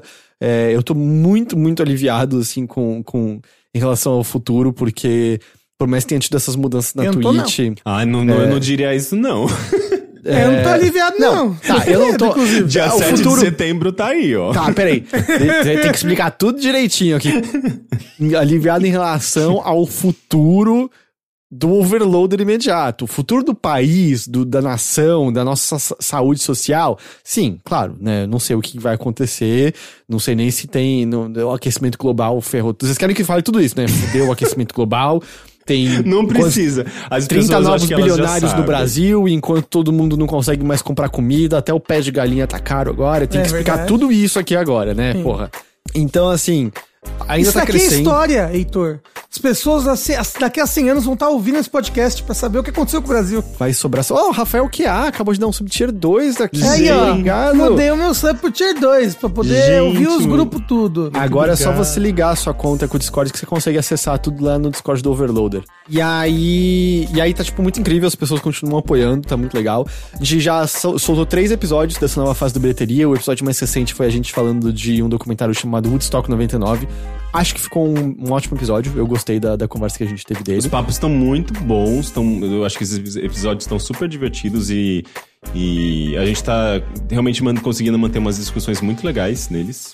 E o Discord tá animadão, tá legal ali. Então, muito obrigado a todo mundo que tá apoiando, mas hoje em especial, obrigado ao André Gil e Luciano de Paiva, que são apoiadores nossos, uh, que estão garantindo que a gente pode continuar a fazer tudo isso daqui. Muito obrigado mesmo. E é isso, a gente vai encerrando por aqui por hoje. Rafa, mais uma vez, muito obrigado. Obrigado. Obrigado eu. Obrigado. Obrigado. Obrigado. Obrigado. Pinto, obrigado. Rick, muito obrigado. Muito obrigado também. Oh. Como é que é? Por que não disse esse obrigado? Ih, é uma longa história. é, muito obrigado a todo mundo que acompanhou aqui a gente ao vivo. Muito obrigado a todo mundo que está acompanhando a gente aqui no editado. A gente agradece demais pela companhia e pela audiência de vocês.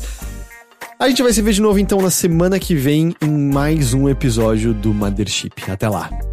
Tchau, tchau. tchau. tchau.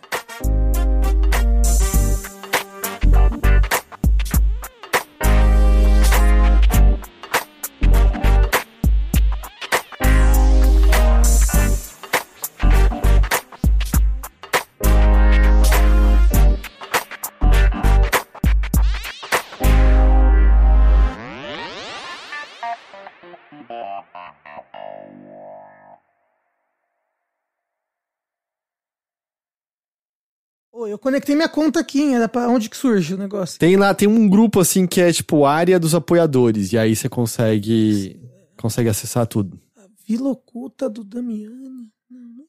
Vila? Eu não tenho, eu não sei nem o que você tá fazendo piada, Vila Oculta do Damiani. Não, não é um lugar, é um grupo aqui que eu tô no Discord. Não, você tá no Discord Overloader? Não, eu só tenho...